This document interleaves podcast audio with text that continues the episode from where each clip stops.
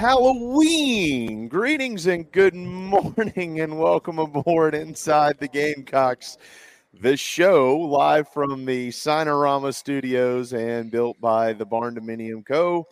dot com, where if you buy one, you can fix it up however you want to for your next Halloween. This year, though, we'll have some fun during ours. JC, JB, and Phil here. We're served by Chicken Cock Whiskey as always and on until 2 p.m. this afternoon.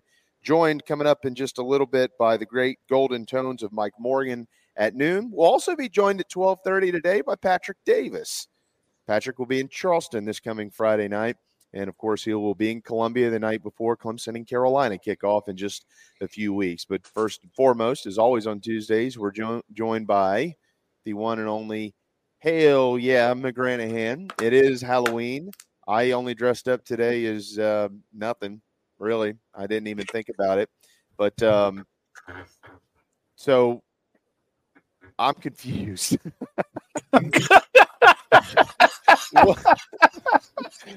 what? so, uh, Phil, di- did you know what is going on here? JC, what are you? Uh, my name is Dick. Uh, I'm a cougar hunter, Okay. and uh, I work for the the Morning Wood Company. The Morning Wood Company. Morning Wood Company. What I'm a, I'm a lumberjack. I called it cornbread Ditka. it could be like a cornbread dick for real. I said, I just said, hey, if I, if I tell, if he just dressed like this and talking the Chicago accent, if my mustache wouldn't fall off. This, this costume was expensive, man. It was like set me back about fifty bucks. Uh, anyone who's, listening to, anyone who's listening to this and not watching it, go to the YouTube channel and, and look, see. Yeah, man. If you're not, yeah, if you're not watching on the app, I, I'm, I, I didn't. Wow, I didn't expect that. So you know, Or no go to heads. I wonder if I- I- dressed up. I didn't dress up last year, so I was like, and Phil, I, Phil dropped a hint, a strong hint, and I was like, I'm not, I'm not going to let Phil be the only one. So uh, about eight o'clock last night, and look, if you never, ever, ever go out the night before Halloween and go to a, a costume store, it's uh, you'll get a mustache that doesn't stay on, but um, it's uh. It, it, it is, is is the worst experience. I mean, like twenty minutes in line, and but, but I think I picked out a pretty solid a solid roll here. Uh, well, happy Halloween to all of those who are. Keep in mind, it's Um, it's bingo night tonight too, man. So I'm I'm going to bingo dressed just like this. Tell you what, you may come home with more than you bargained for. You go out to bingo looking like that. It is popular with the ladies. Oh, he's such a sexy Southern man. I like that sexy Southern accent. Uh, yeah. Man, we So- are. This is fantastic stuff. I, I um, That's JC, right. You know, those that just live and die by uh, the wins and losses of football season just they they don't they don't they don't see life for what it is. You know, this is this is what it's all about. You know, just That's right. Doing this, whatever It- whatever that cougar This do- This does sort of cheer me up a little bit, to be honest, guys. I was sort of depressed yesterday. It was yesterday. This weekend's loss was like a delayed depression. Like Yeah. Florida put me out. Uh, 'cause Missouri, eh, it was a blowout. I kind of got over it. And I, I, but then A and M, I was like, yeah, they played all right. And then by like Sunday, I was fine. But then Monday, I was like, oh man, that, that just really sucked. And so uh, th- this costume's cheering me up right now. And so, Phil, are you um are you blank man? What are you? Oh, no, no, I could probably throw a Blankman costume together though with what I got around me. No, uh, th- we were actually going to do Princess Buttercup and Westley from The Princess Bride. So this is my Westley mask. I thought you were Ass Man from Howard Stern for a second, split second. Oh man, you remember Ass Man? yeah, Fart Man, Fart Man. Fart Man, Fart Man, Yeah, not yeah, bad, yeah. not Ass Man. Anyway, from I'm going with- Stern. was going going to with wear a wig though, just to kind of put it over the top, but I, it doesn't work with the headphones. Oh God, I can't believe You guys notice this hat is just barely sitting on top of my head. 'Cause I, I have to. It's like I'm in a beauty pageant because my That's head's so big. so good that it's I- I just have- perched lightly atop your dome. I, I have such a gigantic head. No, This hat's not going to fit me, and so I'm like, uh, Nat pinned it to my wig earlier today. Oh, she did. Well, yeah, she had to help obviously with this. This the, you, this kind uh, of great. I don't come up with this kind of greatness on my own. Do you, JC, stand up just a little bit? I just want to see the. Okay, Dick. how many buttons are un- unbuttoned? Uh, that would be two, Hale. That would be two.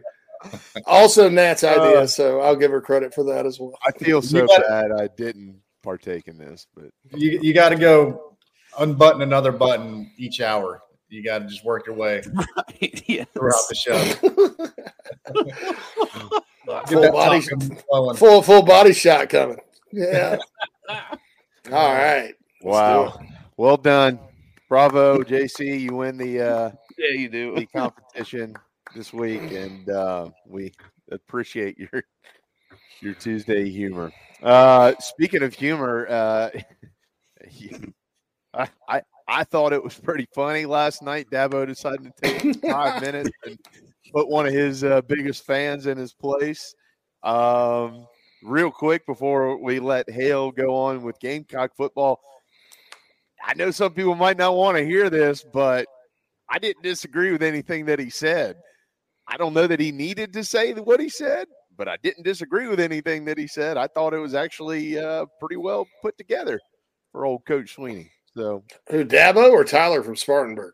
for Dabo, for Dabo, Nah, Tyler. I don't claim him by the way as a fellow Spartanburgonian. I, I, I'm with you. I, I'm with you. Uh, I'd like to get Hale's take on that because you know Hale. Hale was kind of weren't you around during the the first infamous Dabo rant in 2011? talking about on Carolina. I was I was standing right beside Dabo when he went on that rant. Uh, when when that question was asked, no one knew at the time that uh, it was asked to be asked. So Thanks for saying it out loud, by the way. I've wondered, and others have wondered too, if this question was asked to be asked. I don't know whether it was or not. I, you know, anyone can guess. Their their guess is as good as mine. But there is a precedent for us for this. There is. uh It's it seemed uh, a little. It seemed a little too. uh I don't know. Rehearsed, I guess, for, for my. Uh, my mind Yeah, it just- it seemed it seemed like uh, he had he being Dabo had had a lot of those um, talking points ready to roll. And how how the hell did they let somebody call in and and go on like that for for that period of time to ask that question statement and, and make all those uh, very pointed comments on on the coaches call on show. So uh, I'm a, I'm a little skeptical of of the uh, validity of, of a Tyler from Spartanburg being, uh, you know, somebody named Tyler who actually lives in Spartanburg County. I don't know.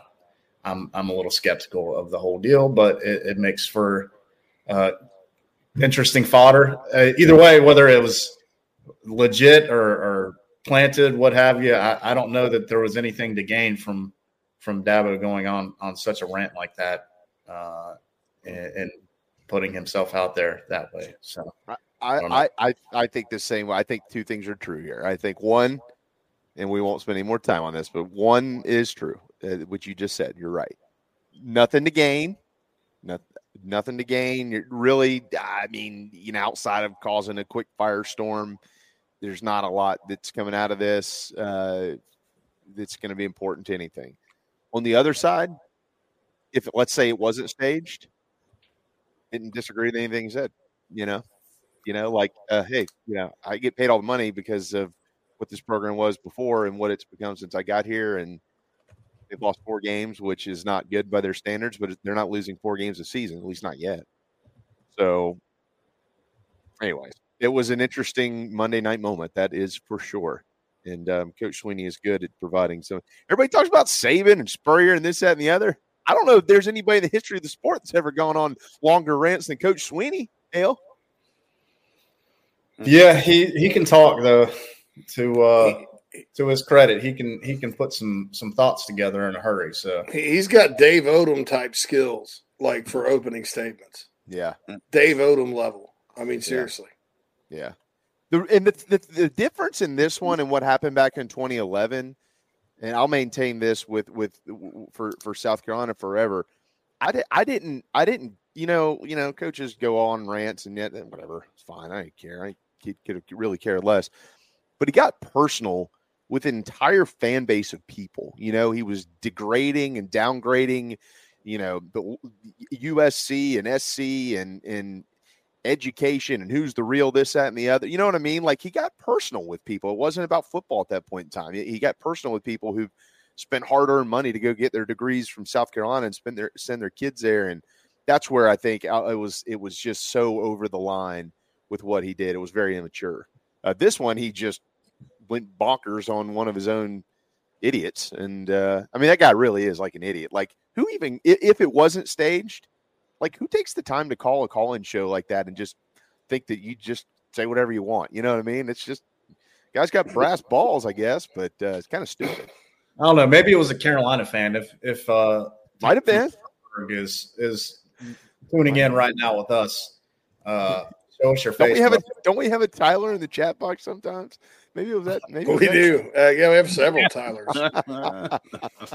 Way to go, Tyler. Tyler, where you at? There he is, Tyler from Spartanburg. Yeah, I agree. It seems set up. you win this year's you you win this year's Will Muschamp Award for rival sabotage. You see that, yes. Hale, in the in the chat box? Literally, it says Tyler from Spartanburg. Yeah, I agree. It seems. I knew that was coming. I knew that was coming today.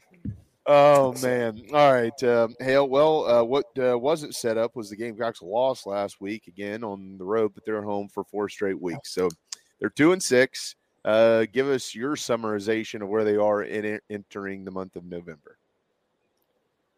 I don't know how to try to piece together some coherent thoughts about Gamecock football after the last ten minutes, so bear with me. Um, the the final month of the season I, I think everybody knew that it was going to be the easiest portion of the schedule, if for no other reason that, that you got Jacksonville State and Vanderbilt at home back to back weeks, uh, in addition to having two more home games to, to, close out. We all knew that this this stretch from the end of what September and, and on through October was going to be tough.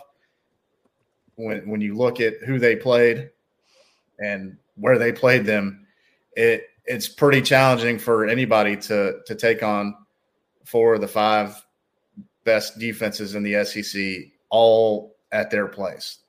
Like that's challenging. If if you told any any team in the country that they're going to have to play for the five best SEC defenses in the country or best run defenses in the country, I should say, uh, folks, a lot of folks, well, that's that seems like it's going to be very challenging to handle.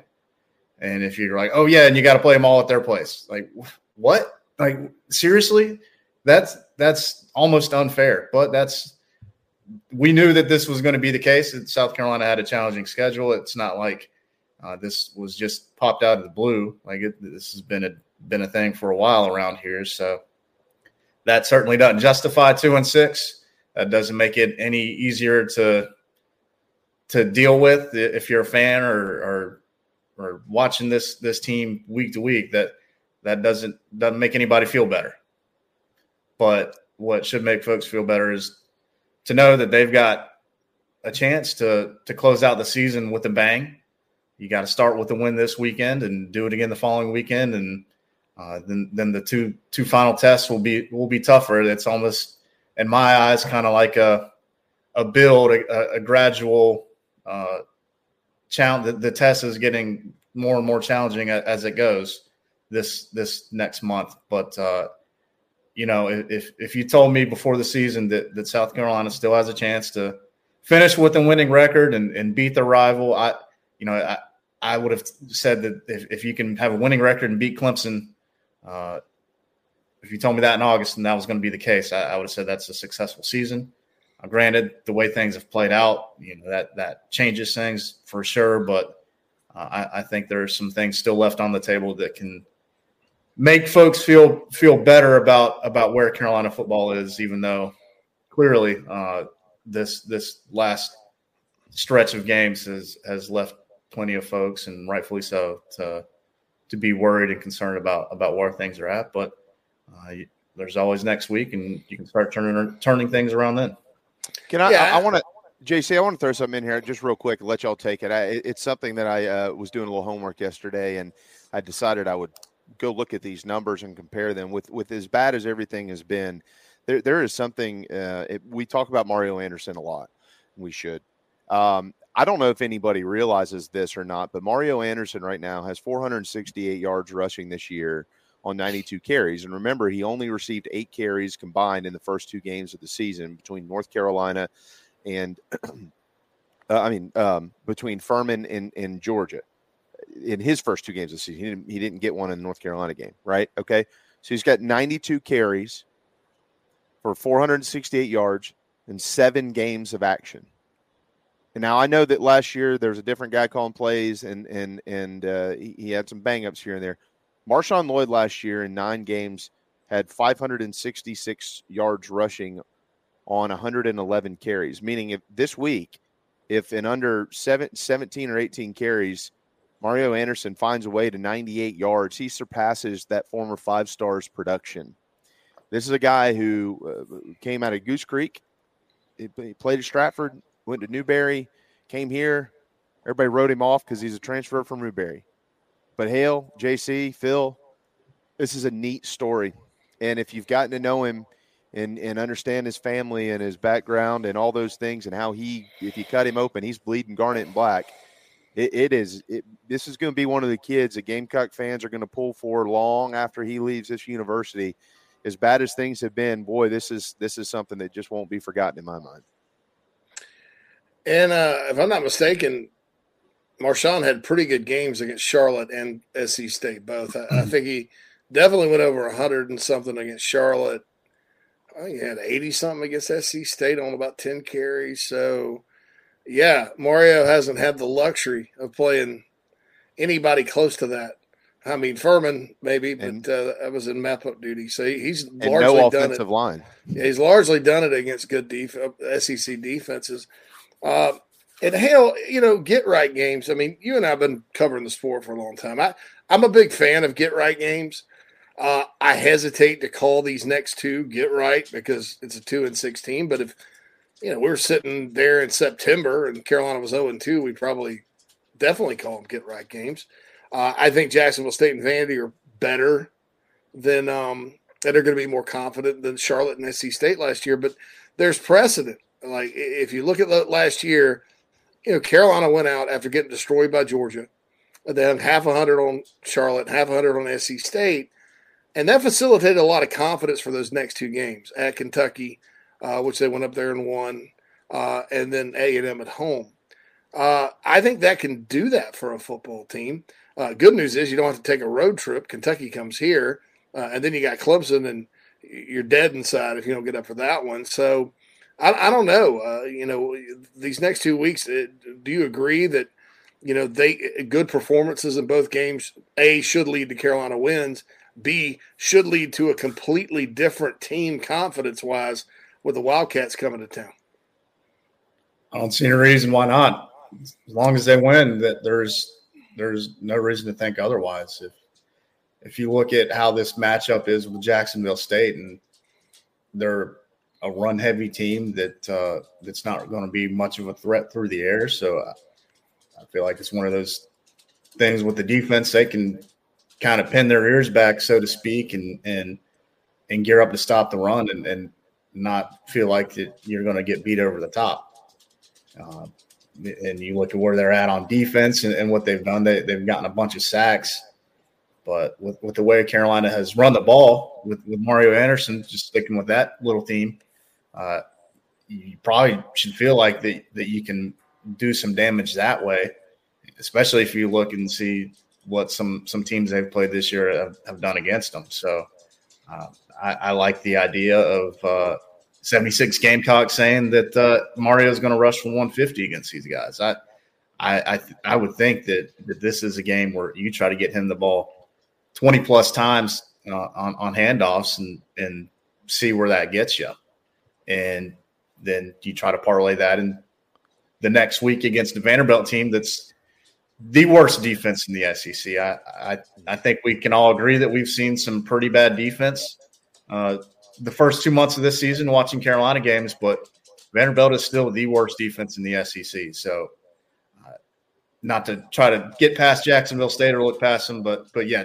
just kind of to answer your question, JC, th- these are get right games, man. I mean, looking at the schedule preseason, the easiest games uh, on the schedule were probably Furman, Jacksonville State, and Vanderbilt in, in that order. So uh, you, you, would think that, that this is an opportunity for Carolina to to get some momentum going in the right direction and, and try to, you know, progressively get this thing going uh, through Kentucky and Clemson and uh, perhaps even with the bowl game. So we'll uh, we'll have to just kind of see how it unfolds one week at a time because uh, you can't win all four if, if you lose one of them. So uh, that's that's going to be probably the the mindset for for this team going in, into this weekend is hey, just one week's uh, as cliche as it is, just it's a one week season from here on out, and, and, and approach it that way. Yeah. Audio popping into my headset here. I can't hear it. Um, mm-hmm. go, going back to last year, uh, guys, and, and, there's a lot that goes into this. So you know, it really. I'm not sure if what the connection is, but anytime Spencer Rattler throws 30 times or more in a game, outside of Clemson and Tennessee last year, they lose. Y'all notice that 30 or more, they get beat every single time. Uh, and and clearly a lot of that has to do with getting down early in the game, and then they have to throw the football a lot to try to get back into it. You know, that's that's unfortunately a recipe for disaster, uh, Hale. But I guess what I'm getting at here is it does appear that generally this offense, eh, off of what you just said a minute ago, you know, try to feed the right. They really need to get the running game going. I'm not. I'm not meaning this disrespectfully to Spencer. He he's a guy who's capable of throwing as many times as they need to in the right offense. But this specific offense is uh, uh, with what they've got is more of an offense that's really designed to throw it 25 maybe 30 times a game and and and run the football and if you can't then then more than likely they're not going to win. Would you would y'all agree with that? Is there something to that? I i agree but my counter to that jb is that when when you're down late in the second half you're going to have to throw more than you run the ball so maybe that is kind of a chicken or the egg? No, that's what I'm saying. That's what I'm saying. I'm saying the perfect the the perfect potion for for this offense. They they walk into a ball game hoping to probably throw it 25 times with Rattler. That's just what it seems to be. The, the issues they're having to throw it more than 25 30 times a game and and because they're down is what I'm getting at here. It just doesn't seem like everybody I think thought coming into the year, we got Spencer Rattler, shoot man, he'll run out there and pitch it around 35 40 times and they're going to rack it up. I don't th- I don't think that's I don't know that there's any game on the schedule where you look at it and you say oh, the, we just need to go out there and throw the ball around. We're going to be fine. Like they have to run the football to be successful. It's proven in the wins and losses. Yeah, and when you're missing Juice Wells and um, you know Ahmarean Brown most of the year, yeah. uh, and you know Xavier wasn't himself this past weekend. You know, balance. But even going back to last year, though, like outside yeah. of Tennessee and Clemson, every other game that they threw it over 30 times, it got beat. Yeah, it's hard for me to compare yeah. that, that that point because you know South Carolina until the Tennessee game was very run run based. I mean, they, they basically were riding Marshawn Lloyd. Mm-hmm. That seemed to be the plan. Uh, and then I think they tried to ride Jaheim Bell into a brick wall at Florida. Um, but uh, yeah, I, am with you there, dude. I mean, I, I think uh, you think about the Mississippi State game, really good that day, day on offense. Uh, Carolina's 18 for 20 or yep. Spencer was 18 for 20. That's it. Uh, really good day on offense against Florida, and, and, they were balanced. So even though they lost, um, so yeah, I, threw it 30 times on I mean, dot. Yeah, most people actually tell you that you know balance is the way to go, and I and I actually think you know. I think hell, I think they found something with Mario. Um, ever and you know you cover recruiting and stuff, and I know we all love Matthew Fuller. I think they need one or two more uh, in the class, but, running back. But I, I think Mario is sort of a godsend, don't you? He's been he's been spectacular, and I know everybody sees what's played out during the season. Is like, well, how the hell was was DK the better running back? I, you know, the coaches are with these guys for eight months and and see them doing a lot more than than we've seen during that eight month stretch. So it was pretty consistent that that Joyner was, you know, the better option coming into the season. And and we've heard a lot from a lot of folks on the record, including Mario himself, talking about how he needed to to get better. And there were there were a lot of areas that he needed to continue to improve in. And a point that I made several weeks ago, and part of me wonders if, if this is a factor, is like some guys are just better when the lights are on. Like the, the phrase gamer he's a gamer. That might have been what what the deal was with him. Like let him get going on a Saturday and and he he's at his best. Like there are plenty of guys who, who have been like that over the years and continue. Yeah. That's that's just football. And and I don't maybe maybe that was the thing for Mario. Either way, they've gotten him going. And whether or not he would have been the difference in the game against North Carolina, I don't think so if we can just think back to how brutally awful that offensive line looked, uh, it, it, probably would have been tough for him to get going. Uh, then you look at the Georgia game. I, I, don't know that he would have been able to make much of a difference in that game from from the final result as far as affecting that. Maybe maybe I'm wrong with both of those. I don't. We'll never know. But uh, they've got him going now. He he's the guy clearly, and you know, you just move full steam ahead with him and, and keep feeding him that thing and, and, and let him like try to try to carry this team to to a win each of the next four Saturdays. I and, and you can still mix into carry on. Like we, we saw what he did around that goal line against A and M, and we've seen it throughout the season. He's yeah. still very very uh, valuable to this football team and, and, can help them win games. And, he sniffs the end zone, man. Yeah, if he's he around the goal line, he'll get in. He looked, JB. You said it before. I mean, he he has he he just looks like a different different guy in those situations. You know, between the twenties, he's he's not the same guy as he is inside the ten yard line. I, I that's pretty obvious to me, and I think probably a lot of folks who've who have watched these first eight games, and and I think that uh, it's important to have more than one running back who, who you can count on and there are certain certainly different scenarios and situations that you're going to encounter throughout a game, and uh, sometimes you need more than one guy to to help manage those and get through them. So, how however it shakes out uh, this Saturday, I, I, think we all are, are pretty certain that uh, getting Mario Anderson the ball is, is, is a good good place to start. And yeah, he's he's been a godsend for this team. Good things happen when he gets going, going back to, to what I said earlier about playing for the five toughest uh, SEC run defenses all on the road. He's averaged, you take out that Georgia game when he had what, two carries? He's averaged 80, 80 plus yards against Tennessee, Missouri, and Texas A&M. Uh, that's that's really good. If if he qualified, if he qualified as as one of the SEC's leading rushers, just based on the the five games that he's actually been the lead back, he he would be like seventh in, in yards per game. It's like eighty five point four yards. Um, so all that to say, yeah, he's he's been really good, and and I'm not saying anything that that nobody else has has has come to realize.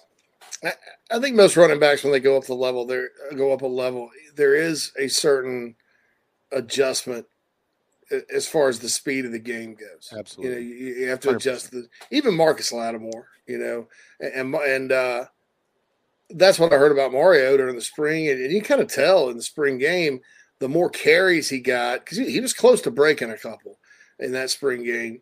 Um, the more carries he got, the better he was. Well, then you didn't hear about him during fall camp, but I think sometimes to your point, Hale, about being a gamer, for a running back, they get they get into a rhythm against uh, uh, against opponents, uh, and the best way for them to adjust to the speed of the game, quote unquote, is to play against other teams.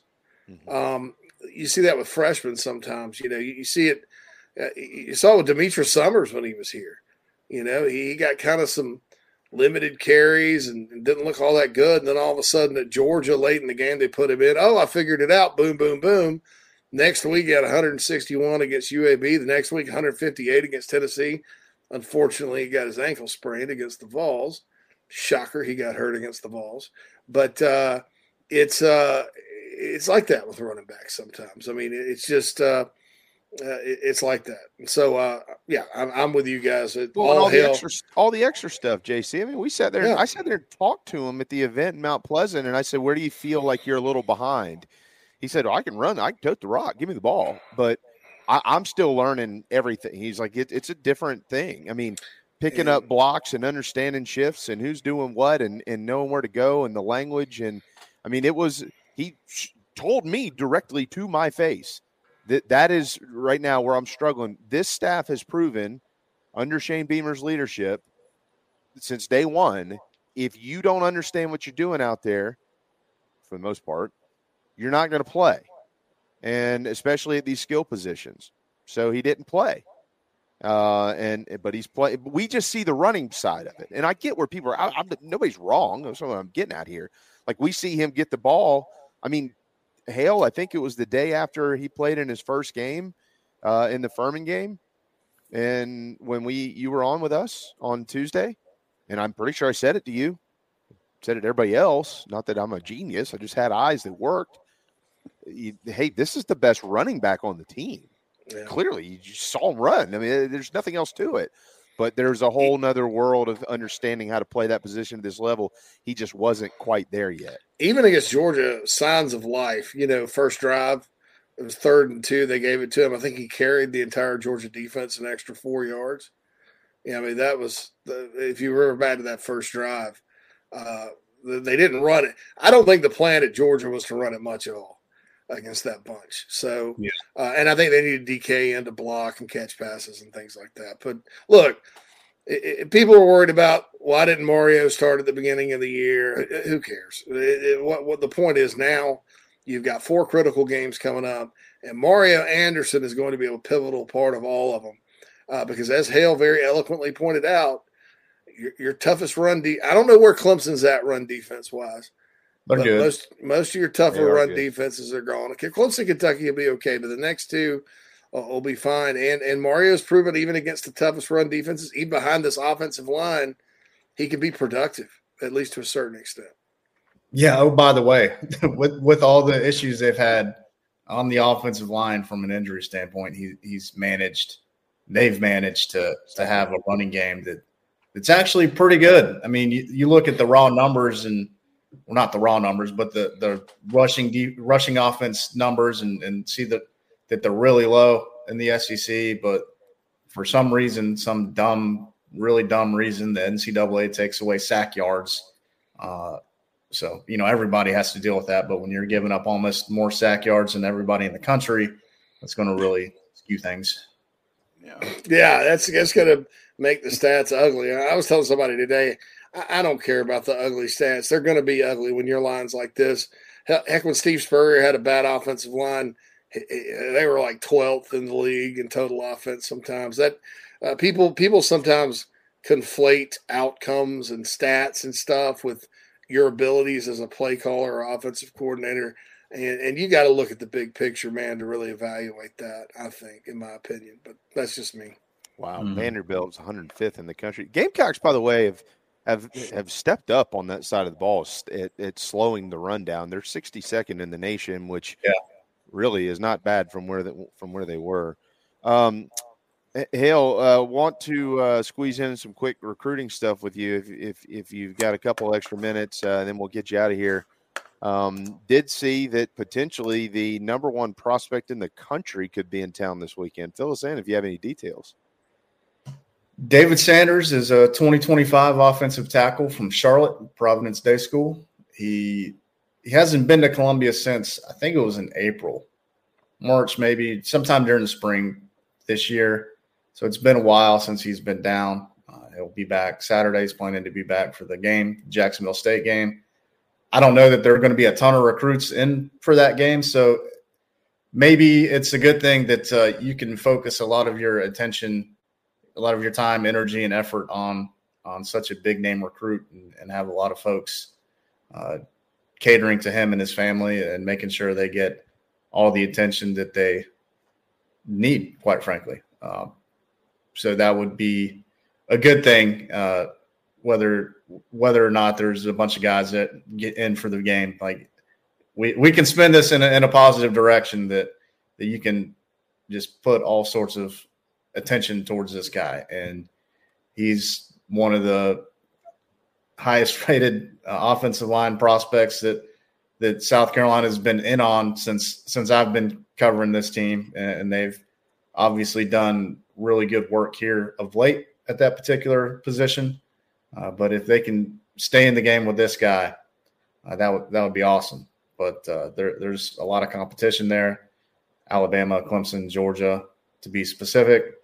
He, he seems pretty pretty open to a lot of folks, so I, I don't know that uh, I would necessarily say those three are, are, are, the, the the lead group, but I, I think uh, that it's probably safe to say that maybe mix North Carolina in there as well. But uh, South Carolina's got a little work to do. Like I said, he hadn't been in since the spring, so uh, they they could go a long way in, in trying to to get more more into the mix than, than maybe what it's looked like since it's been such a long time since he's been down down from Charlotte. Do you think there'll be any added benefit of having the 2010 to 2013 guys in there? Do you think there'll be any opportunity for him to actually get to interact with those players? I suppose. I, I don't know how much that'll be a factor. Um, you know, those that was what 10 plus years ago. So I, I doubt that he really re- remembers those South Carolina teams or no, not that he would remember or would like relate to them in that sense, but hey, here's what, you know, we were able to do here. You know, don't let anybody tell you that this is not something that's doable in this, you know, at this school. Gotcha. Yeah. yeah I mean, yeah, head ball coach too. I mean, sure. Yeah. I, I guess counted to that point, Phil, is, is there's probably a little bit to overcome right now given the way the season this season has gone, and uh, being being two and six and all. So uh, maybe yeah. maybe you can try to say, hey, this is what what we're we're working towards, and and this this is what Coach Beamer feels like this program can get to, and and eventually surpass it. So mm. uh, I'm sure those conversations that have been had already with him, and and certainly other big name guys, but. Uh, but yeah, I, I think that there could be some benefit there. Uh, I know last night you put out a report that um, it's for those that aren't uh, subscribers to the Big Spur. Uh, it's called thebigspur.com. And on Monday nights, they have this thing called the VIP room. Okay. So you can check that on on Monday nights instead of waiting on your friends who pay for it to pass along the information. So you don't have to pay $9 a month for the hardworking folks over there, like these two. Uh, but you did have some recruiting updates in there. Apparently, somebody started some bogus rumor about Michael Smith. Uh, if you could quickly, uh, now that that report's been out for 15 hours or so, if you could summarize that and anything else pertinent uh, moving forward, maybe at the wide receiver position potentially. Yeah, I wouldn't call the rumor bogus. There's certainly some merit to to Tennessee trying to to get into the mix. I, I may not have worded that as as eloquently as I should have, but uh, in what I wrote last night. But uh, Tennessee's one of the schools that's that's coming after Michael Smith, the tight end commit from Savannah. The quarterback commit for Tennessee in 2024, Jake Merklinger, is his teammate at Calvary Day School. So Mm-hmm. it makes a lot of sense for a quarterback to, to recruit his teammate, especially a teammate who's really good. And you would much rather have guys committed in your class who are coveted by your SEC rivals as opposed to guys that just aren't good enough. So Sure. some of that comes with the territory when, when you have really good players um, in college football recruiting, people are going to come after them. You know, it's it's up to you to try to hang on to them with whatever uh, by whatever means necessary, whether that's doing better on the field or or doing better in other areas. I don't know. I'm, I'm not. I don't I hope folks don't read into what I'm saying just now, but uh, it it it takes work to to get to signing day. Like it's it's been that way since this thing started. Like college football recruiting is very cutthroat, and and you're going to have folks coming after your guys, and you're going to go, after other folks' guys, and um, that you know South Carolina is trying to flip a wide receiver who's committed to Tennessee, so they've already done it once, uh, and if they can do it a second time, that would be huge. I I don't know that Braylon Staley is is going to flip to South Carolina. Uh, I wrote in the VIP room that it it doesn't look like it's going to happen at this point, but again, there's what two months or a month and a half before signing day, so you never know what can happen between now and then, and and there's certainly other guys that Carolina's trying to flip from other schools, whether it's a cornerback at Kentucky or defensive end at Southern Cal or Mhm. some other name uh, that that we'll be talking about that we don't know about right now. There's a long way to go, and certainly no no prisoners. These these guys take no prisoners when it comes to this stuff. Uh, part of me almost wishes it was like college basketball and college baseball recruiting, and then the guy commits somewhere, and and and you just It's over. wish him well and see it see it on the field in two years. But uh, that's not how it goes. Uh, do y'all have any, just out of curiosity, any insight uh, on Summerville's Yannick Smith? Uh, obviously, being down here, being from here, you know, you hear lots of things. I, I, I understand from some of my pretty good sources, I'd call them.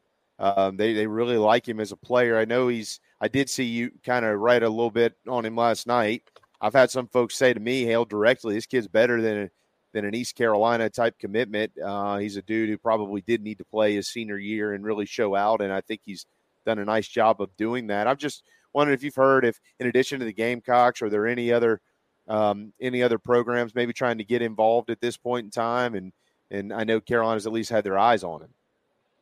Yeah, he's got an offer from Kentucky, and he was supposed to visit Kentucky a few weeks ago, but uh, I, I don't think he he didn't he did not make the trip, and I don't think he's he's been there uh, since then. So I do agree that I think he's probably a little bit better than East Carolina. No offense to them, uh, I think he's good enough to play at the Power Five level. Maybe uh, you, you look at the film, and and he's not a burner by any means, but he's he's not slow he's bigger body guy, so th- there's you know some some give and take there when it comes to the skill set. But uh, I, I think he's really good and, and someone that the staff here in Columbia is monitoring. They have not offered, and, and I don't know that that they will offer uh, anytime soon. But but they're certainly keeping an eye on him, and and he is he is someone who who they're you know considering at this point. So Okay. uh, we we shall see how that that plays out.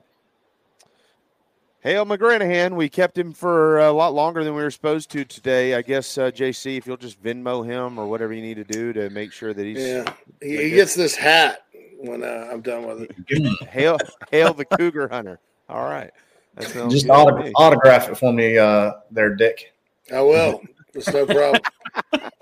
hey, I go by. Hey, I go, I go by Richard. what, I still didn't have enough room to put that uh, Richard on the on the thing. what what about Blankman down here? We don't want anything from Blankman. Oh, I You know what? I'll I'll dress up as J five tonight. and Hand out candy to the. Uh, leaders. I love that movie.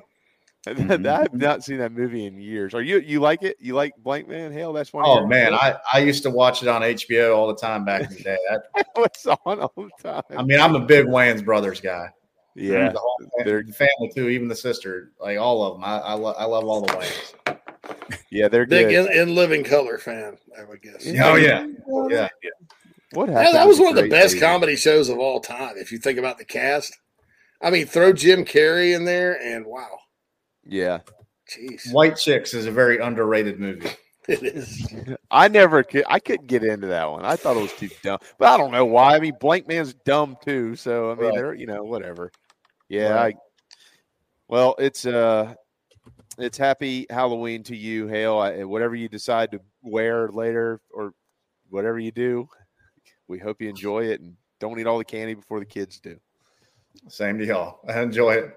Thanks, man. There you go. Thanks, Hale man. McGranahan, uh, as he always does, joins us on uh, uh, Tuesday. I, I, I just, you know, you, you take the kids to school and like all, all the little kids are dressed up and all that, you know, and they're all in their little pumpkin outfits and blah, blah, blah. I'm like, my kids just can't, like, we don't, we don't wear anything orange in this house. So I can't bring it to myself to We put them in orange shirts, you know, can't do it.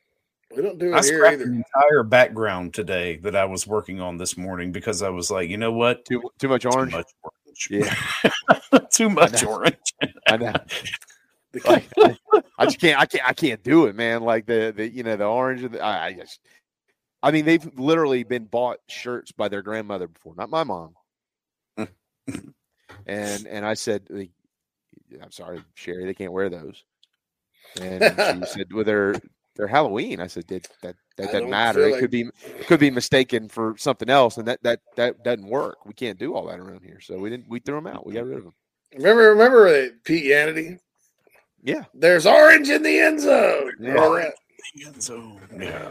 Remember, God, remember How put a gar- that? remember char- put a garnet six on it.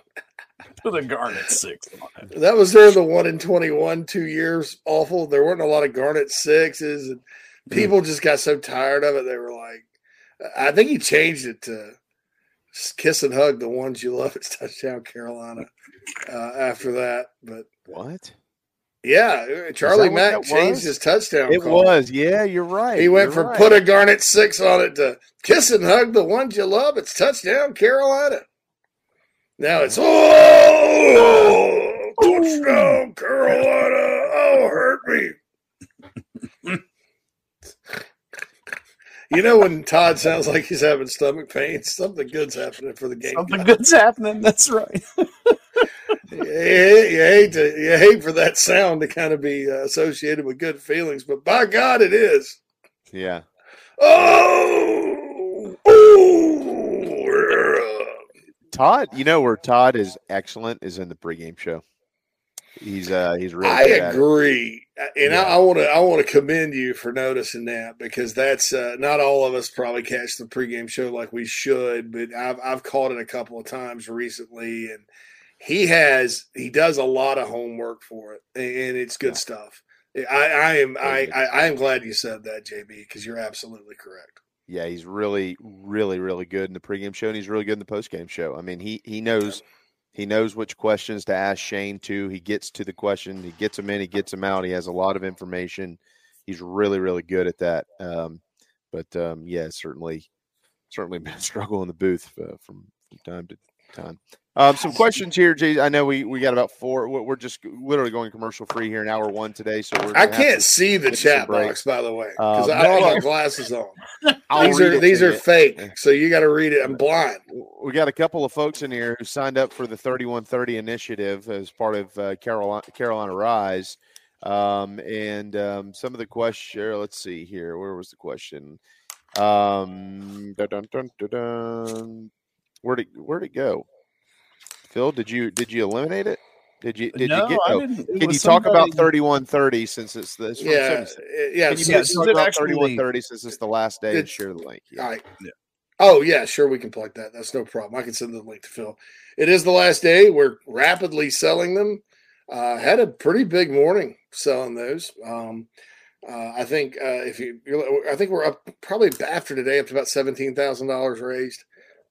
Which for, for yeah, for smaller initiatives like that, that's that's gigantic because you know price the price of all the decals and the tickets we're giving away and the hats it, it, it pales in comparison to that. And that money sort of earmarked to help with uh, football transfer portal things like that. We'll do a we'll do more between now and then.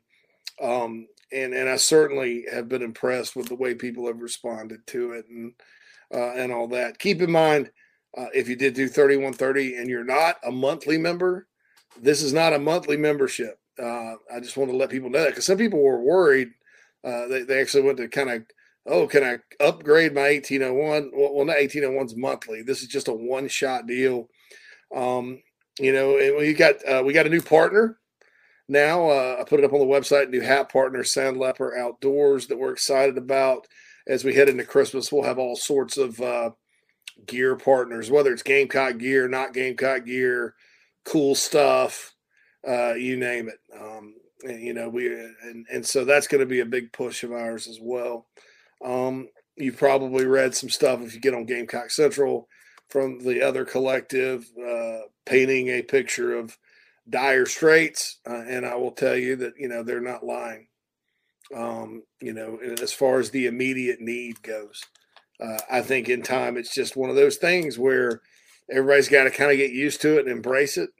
And once that happens, uh, I think the Gamecocks will have a good, sustainable NIL deal. But there, there's too many.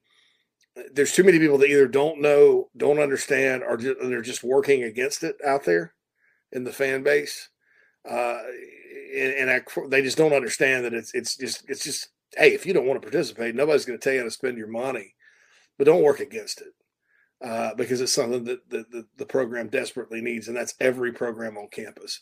And uh, those of you that are working against NIL, that also, it's kind of funny, the same people that are against NIL, the same people that want to fire Shane Beamer every week. Good luck hiring a new coach if the NIL situation here continues to be bad. Because you want to know why Lane Kiffin didn't go to Auburn? Because they got 10 million at Ole Miss and they put it together for him quick because they're about to lose him. All right, that's important to coaches because uh, if you don't have the resources nowadays, you're not going to win. Uh, and, and, I'm not blaming any losses on NIL or anything like that, man. I mean, that, that's just that wouldn't be cool to me. Uh, the season's one thing. How you build, construct, and retain your roster now, though, in college football is dramatically different. No longer can we sit there and say this guy sucks as a recruiter or this guy's great because there's terrible recruiters out there that have the resources that are landing guys, and that's particularly true in the transfer portal. So, just uh, FYI on that, uh, I know most of you in here are very, very supportive, and I want to thank you uh, for that with the 3130 thing. You, you guys are great.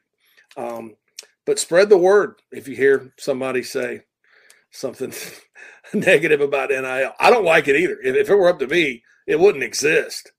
You know, I don't mind players making money, but I, I, I don't like the what it's become, but it's a reality. Uh, and and my screw my feelings F my feelings, right?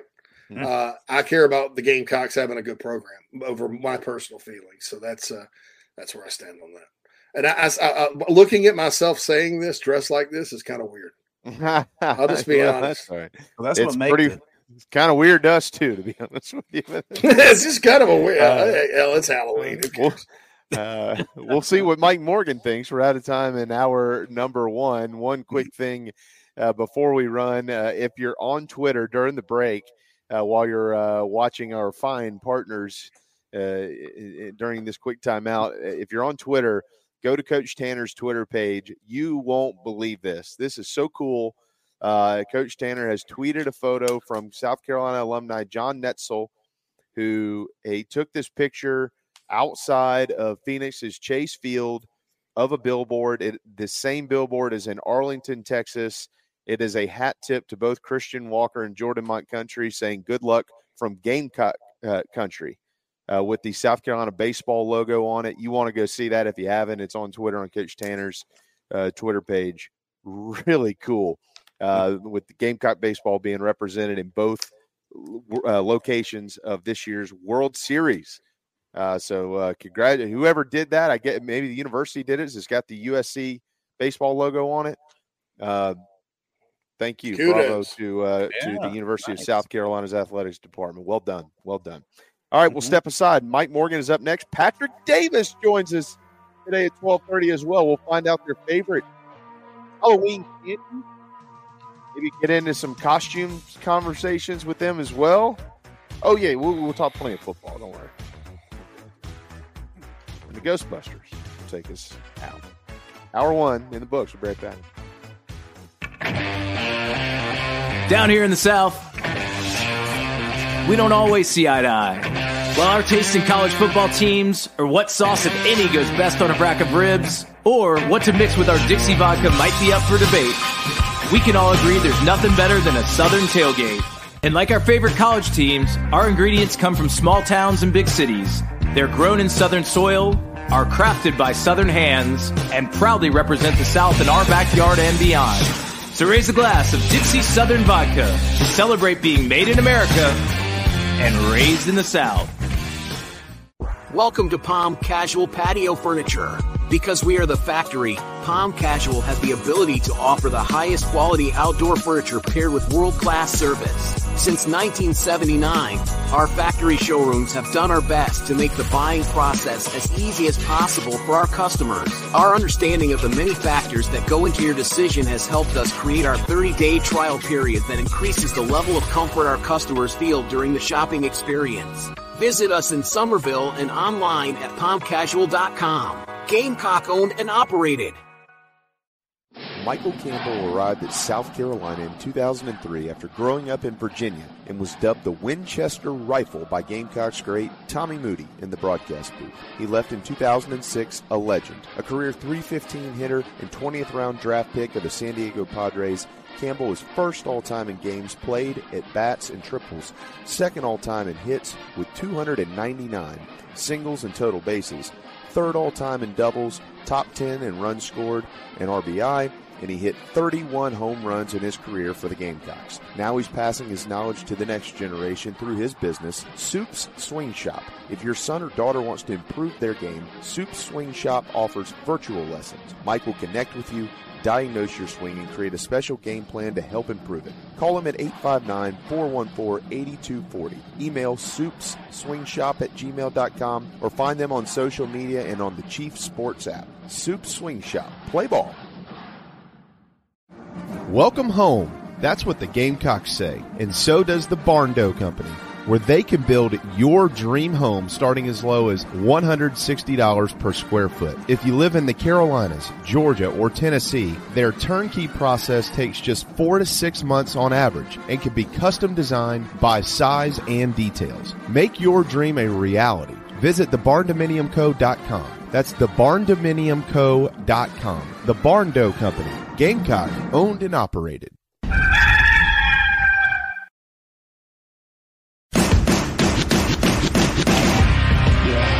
Brady settles in the pocket, launches one deep down the field, wide open at the 15, 10, 5, touchdown, touchdown, Tampa Bay. It's time for Power Hour with Mike Morgan on Inside the Gamecocks, the show. Looking deep downfield, rolling out, throws it up in the air, and it is caught, touchdown, Troy Williamson, what a catch! Saturday evening here in Bluegrass Country. Ahead to Balkman, Slam City for Renaldo Balkman. The 20, 10, 5, touchdown. To Frederick! Frederick! Lays it in at the buzzer! That's a win! Unbelievable! I don't believe it! Bustard with one. Pull up three. Good if it goes. He got it! He got it! He got it!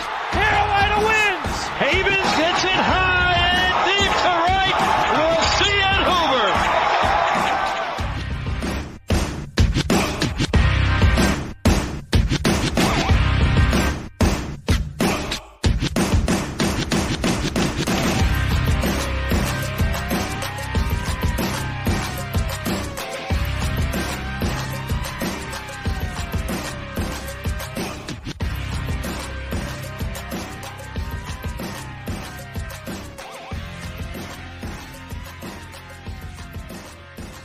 All right, it's hour two. Welcome back inside the Gamecocks, the show built by the Barndo Co. and proudly served by our friends at Chicken Cock Whiskey. I know, Mike, you, you, we did the same thing earlier when we cut the.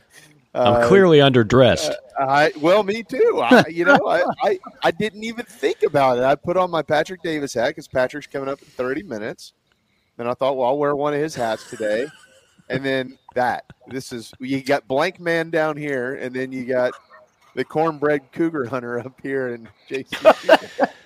oh my goodness!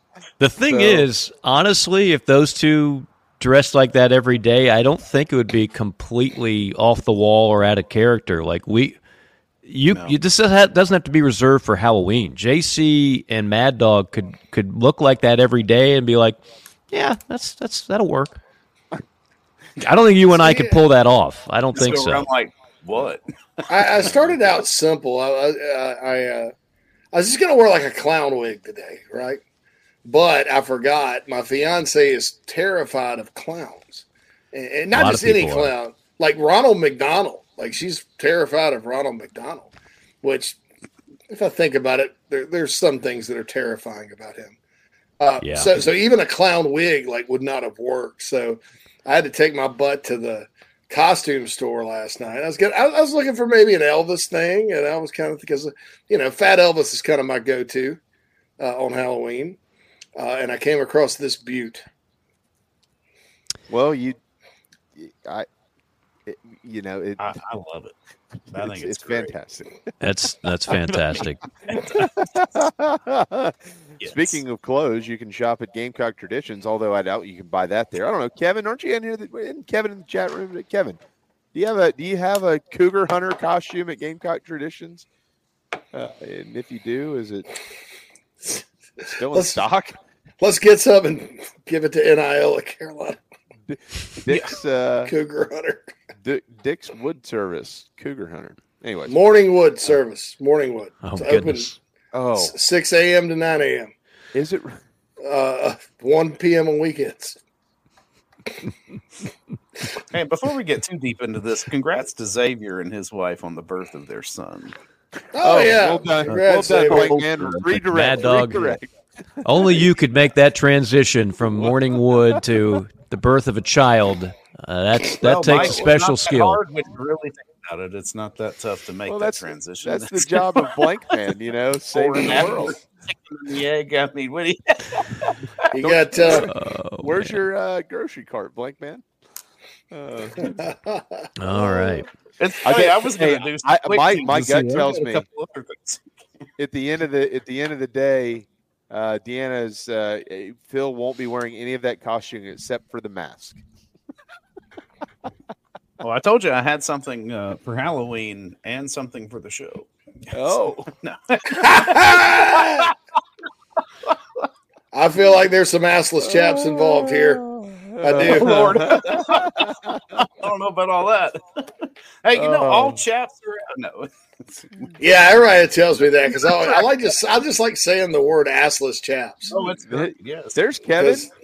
Because- Kevin said There's the Cougar Kevin. Hunter costume is There's Ke- it- it's out of uh, it's out of stock. But Kevin, do you have any assless Gamecock chaps available? Assless at chaps. Gamecock traditions.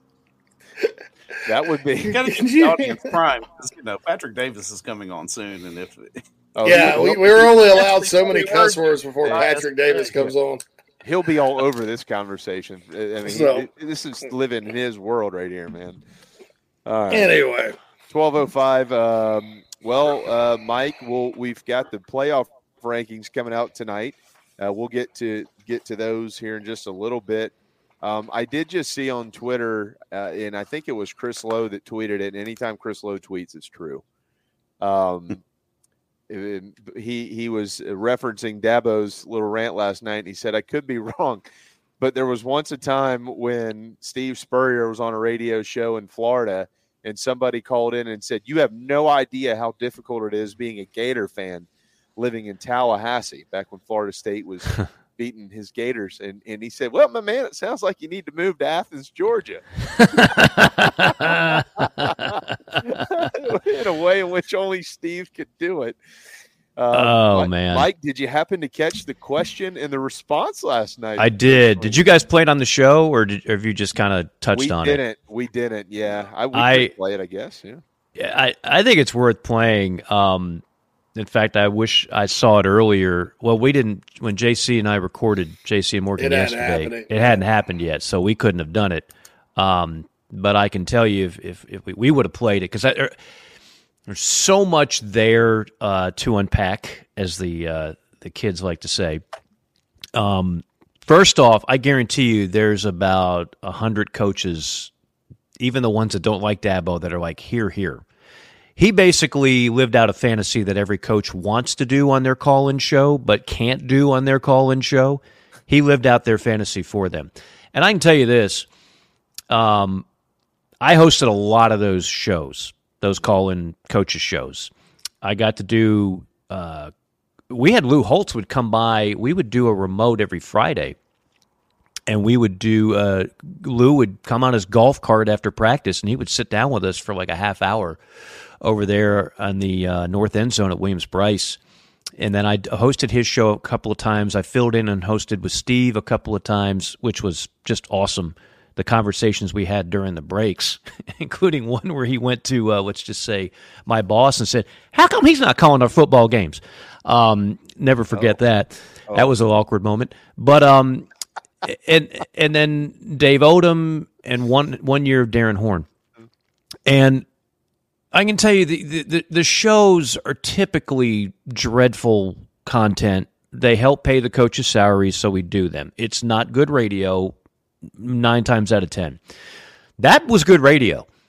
And what surprised me, for those that don't know, so, I mean, we had this situation a number of times where after a tough loss, uh, let's just say Gamecock Harry from Honea Path would call in, and Gamecock Harry was going to he he he'd been sitting on this uh, blank burger for for 48 hours, and he was ready to just unload and, and let all that spew all that venom out. Well, we had people that were ready to go click in the moment that it kind of went that direction, and and I had no content control, somebody back in the studio was instructed to cut the caller off if it got to that point. And of course, we all have um, call screeners, and the call screener is supposed to kind of recognize if it's somebody who's drunk or whatever. But if you really want to get on a show, here a little tip from Uncle Mike. If you really want to get on a coach's show and get your message across, first off, when you call and the screener answers, never sound angry. Always sound respectful, almost like you're in a good mood. Hey, yeah, this is this is Bill from Honea Path. Just just wanted to talk to Coach and and uh, ask him a question. Right? They'll let you on if you do that. They'll let you on if you do that. And then don't just go right in being obnoxious and sounding just kind of very calmly. go, Coach, appreciate you and everything you do. So start off nice. Kill them with kindness. And then if you want to really get in the hard nosed question, or in this case, commentary, you can get some in before they probably run you off. Okay. That's a tip. In this case, they gave this guy a blank check. They gave this guy five minutes to go on his personal diatribe with a coach that's won two national titles sitting there and listening to him question his salary, his attitude. He called him cocky and basically said that Dabo Swinney is a fraction of what he used to be. He's a pile of crap, and we shouldn't be spending $11 million on him. That all went on the air. That does not happen. And I guarantee you, somebody with the Clemson Radio Network is getting reamed as we speak. Someone is getting reamed as we speak. All right, hold on, hold on, stop, hold on, just a second. Yeah. hold on, because there's Yes. a large fraction of people today that think that this was staged, much like what happened in 2011 when he went off on South Carolina. Your thoughts on that? No, no, no, Okay. no. Okay. G- Dabo didn't want any part of this. I promise you. Um, because, see, there's two ways of looking at this. You could say, well, well, Dabo got something. Dabo could get that off his chest without letting a caller basically dress him down on live radio And for, like I said, a. Bring his salary. up? No coach wants that because that's a very sensitive subject. You don't go there. Uh, no, no, no. This was not staged. That's a that's a ridiculous conspiracy theory if that's out Look there. at, look at the chat box, Tyler. They told me to do it. They told me to do it. Yeah, exactly. Yeah, Tyler from Spartanburg. He's, he's in the chat box today. They told- Tyler from that's good. That's good. Well played. Well played.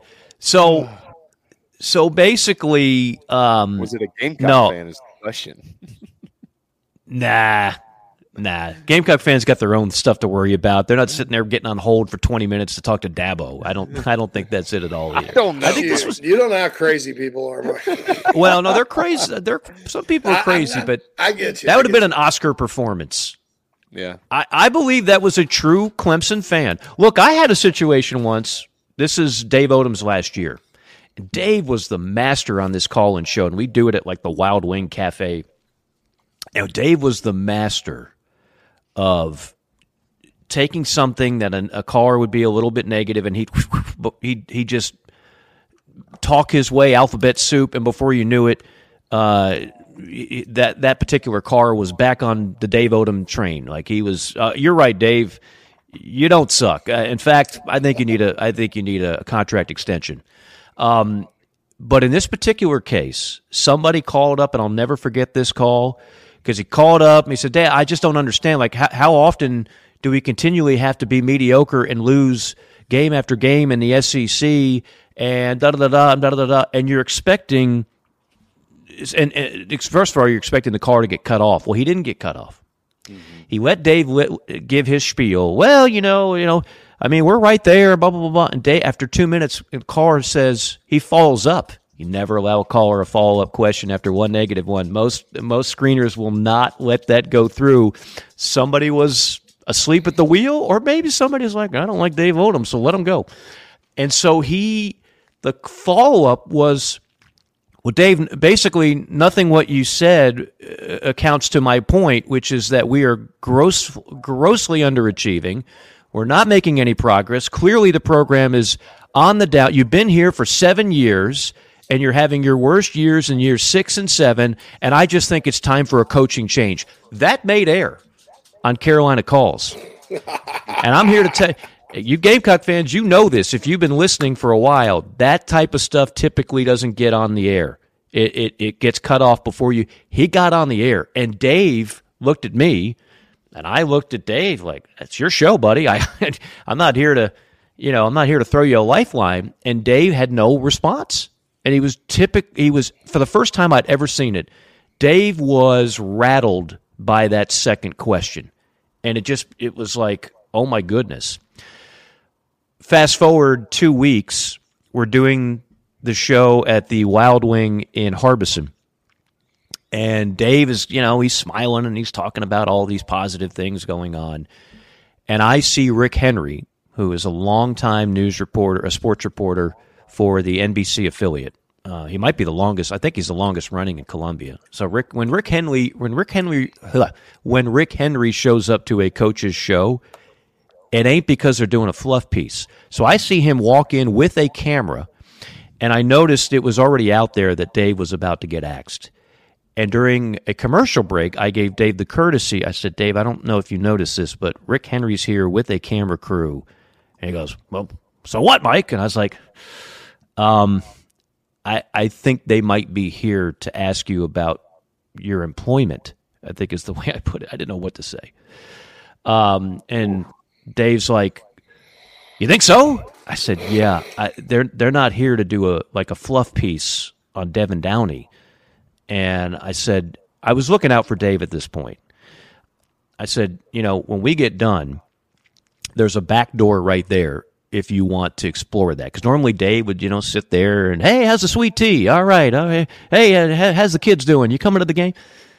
Dave saw the report, saw Rick, saw the camera guy, and went out the back door because he knew. What, I mean, Rick, might have gotten that one question. Do you, do you do you have any comments on the fact that you've been relieved of your duties? And I honestly don't know if Dave knew, or if Dave was in denial, or if I, I don't know.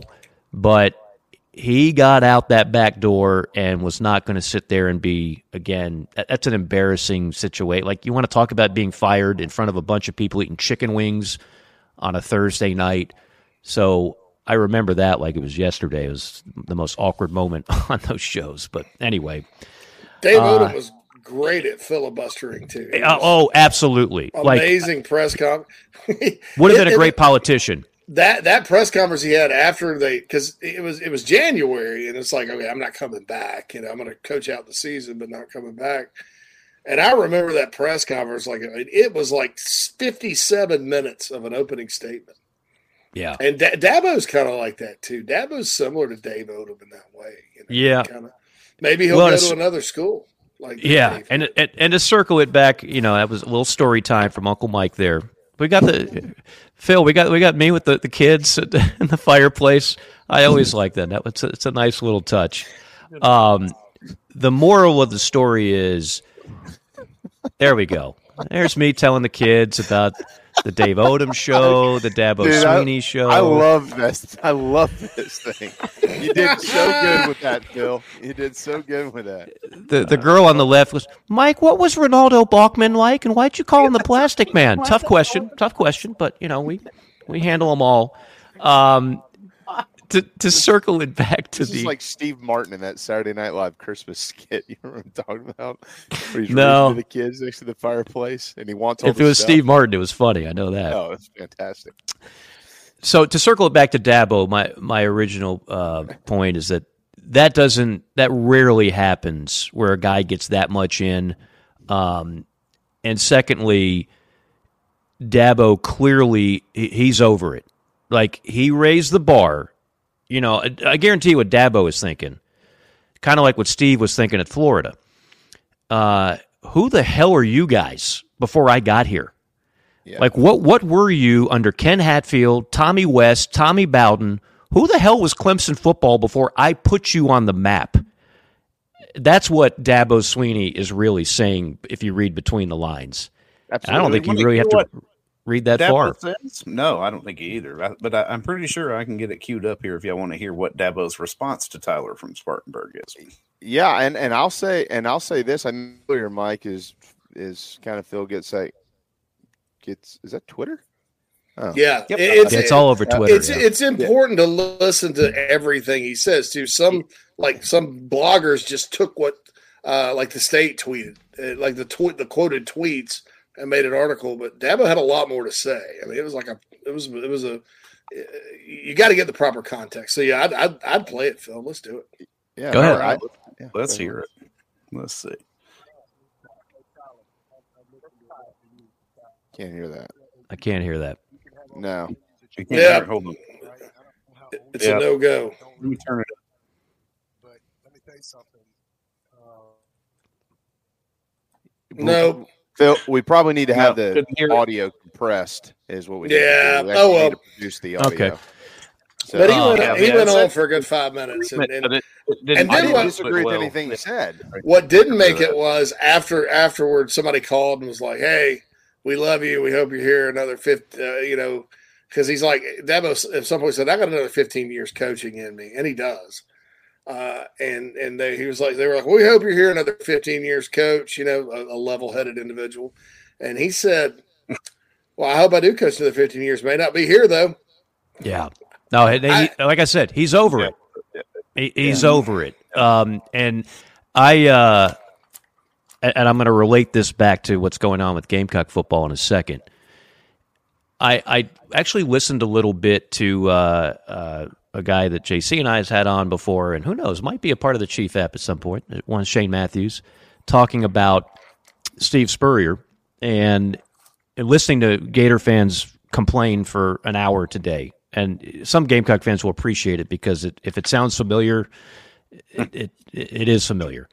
Um, and God only knows it, how toxic it would have been if 41 39 was reversed the other way. But it's still bad over there. They don't like getting their ass kicked to, to Georgia, LSU, and Florida State every year, which could happen depending on the last few weeks. But but Shane and a guy named Buddy Martin, who's like been covering that program for I don't know 50 years, we're talking about Spurrier in 2001, and in 2001 they set all kinds of offensive records. That was the uh, correct me if I'm wrong, JC. I think I was a Rex Grossman team at Uh, quarterback. yeah, that's uh, they came to they played Carolina and blew them out. That was uh, the 15-4-70, blackout the game. blackout yeah, yeah, game. yeah. So they were loaded. They as many as Steve's teams were loaded on offense. This one was the most lethal, and Jabar yet, Gaffney, I think, was on that team. and yeah, whoever that punt returner was, they yeah, they, they were good. Lito Sheppard, those guys. uh, Lito Sheppard, yeah, uh, cornerback and returner. Yeah.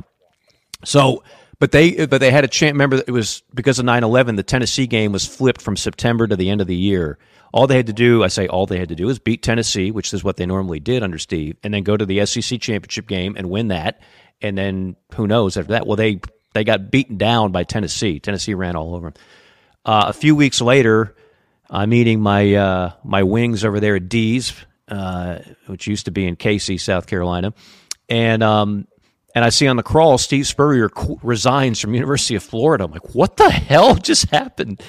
He had enough. I mean, yes, he had the opportunity the NFL, and that was always something that was he was curious. But really, what did it, what pushed him over the edge, was game uh, Gator fans who again, for 100 years, they didn't win a whole lot in Gainesville. And this guy brings you to unmatched levels of success, and all of a sudden, you know, 10 wins isn't good enough. How do you how dare you not win the SEC again? And so he finally like, you know what? Screw y'all.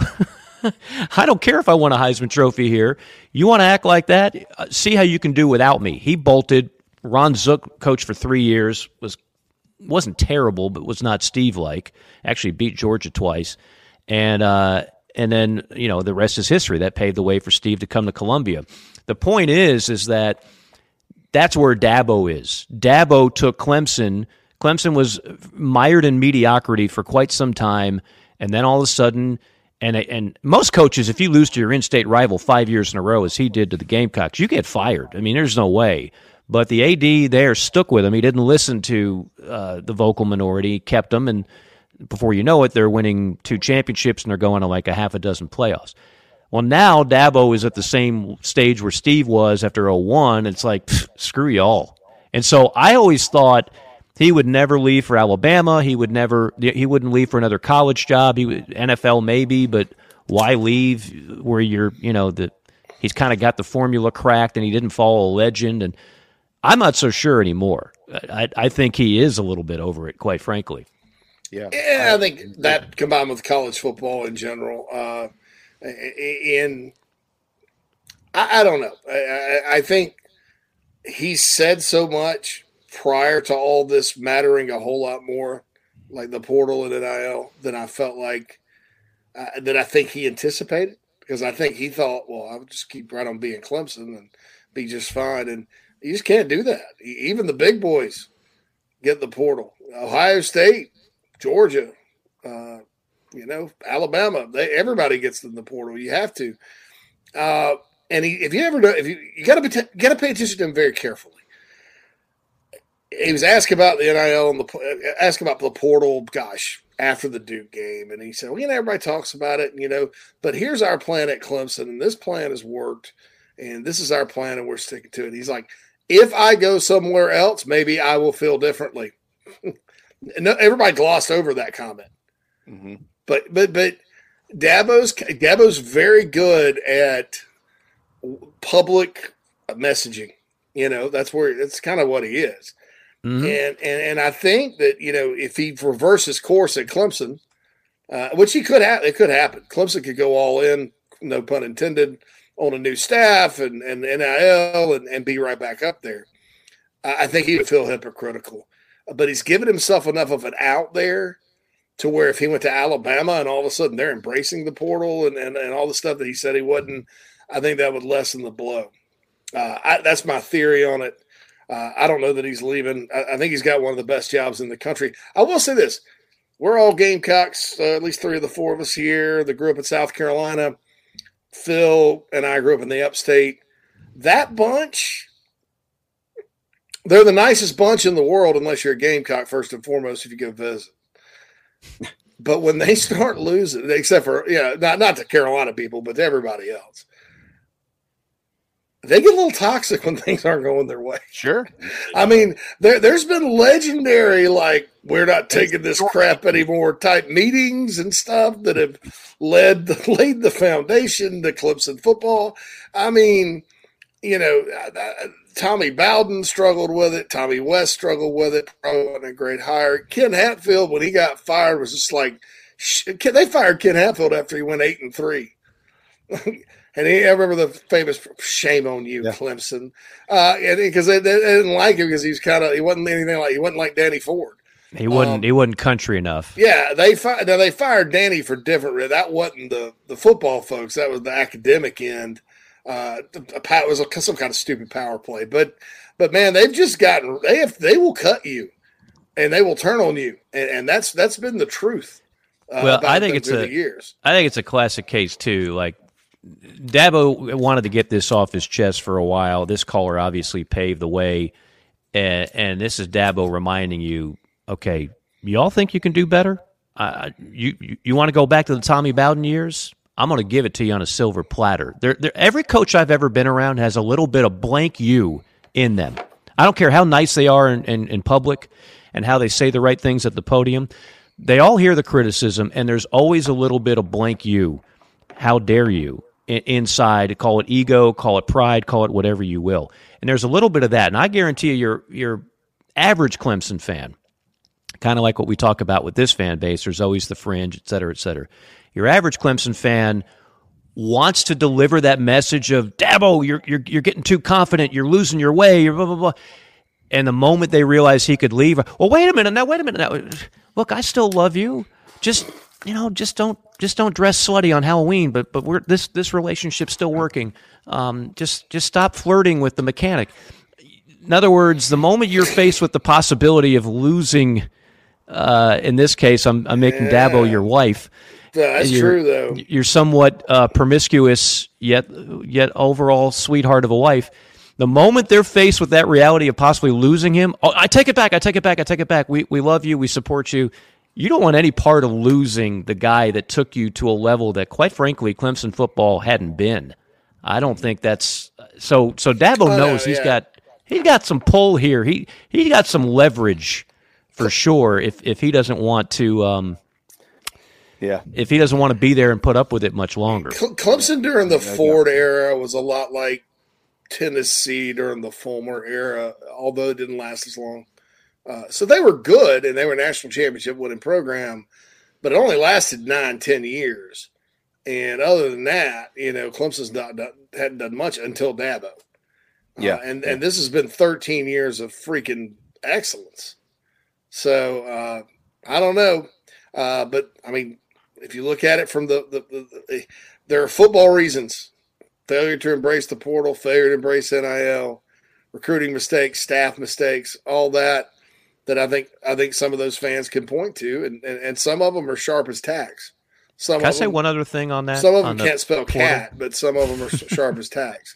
Hey guys, I, I hate to cut y'all short, but we got. I know, I know, Patrick. We got Pat. All right. I'm uh, sorry. I'm sorry. Let's talk some music. Come on. Good All good right. news for everybody. Uh, I do have the Dabo audio, and uh, we'll play it at the top of the one o'clock hour. But when we return, uh, we'll be joined by the. We've got two golden tones here today: the golden tones of the great Mike Morgan and the golden tones of the great uh, Patrick Davis. Can't keep so up with a singer now. We'll, we'll just let those two uh, talk, and the rest of us will shut up. We'll be right back. The preferred sign partner of Gamecock Athletics is Signarama Columbia, and they should be yours too. A full service sign company that handles design, production, install, and service, Signarama Columbia has helped to bring to life the perfect vision for so many all across South Carolina. Owned and operated by proud Gamecock alumni, they can handle all types of signage, including interior and exterior, vehicle graphics, and more. Go to Signarama.com and find the West Columbia location or call them at 803 407 9284. Bring your brand to life with Columbia, and go Gamecocks! Charleston Fitness Equipment is keeping South Carolina in shape. Clients have come from all over the Palmetto State to find that one piece of equipment that they enjoy that keeps them looking and feeling good. Whether it's a home rower, treadmill, elliptical, free weights, a home gym, or something else, Charleston Fitness Equipment keeps the mirror smiling back at you. Get in shape like the Gamecocks do. Visit charlestonfitnessequipment.com. Gamecock owned and operated and proud partners of Inside the Gamecocks, the show. Coach O here. And when I'm not eating average jambalaya or celebrating endless summer in Destin, I like to eat pimento cheese straight out the bucket. Mmm. And the only pimento cheese I like to eat is from Nana's Porch. It's award winning, it'll melt in your mouth, It's good on a cracker. It's good in a bowl. It's good on a piece of bread. Also, don't forget Nana's Porch has a hell of a food truck. It's award winning as well, and they're here for all of your catering needs. So get online, nanasporch.com. It's mm-mm good. Coach O signing off. Endless summer. Go Tiger. For chicken cock, we get a medium to medium plus toast, the char level. We use a number three level char. If you char it too deep, you start burning away some of those flavor components that you just created. If you just char a barrel and you don't toast it, you're going to create some of those flavors just on a thin layer just inside the char, but not the actual depth and full extent of flavors uh, that you're going to get if you toast it properly. All those elements, that's exactly what they do. They boil down to great flavor.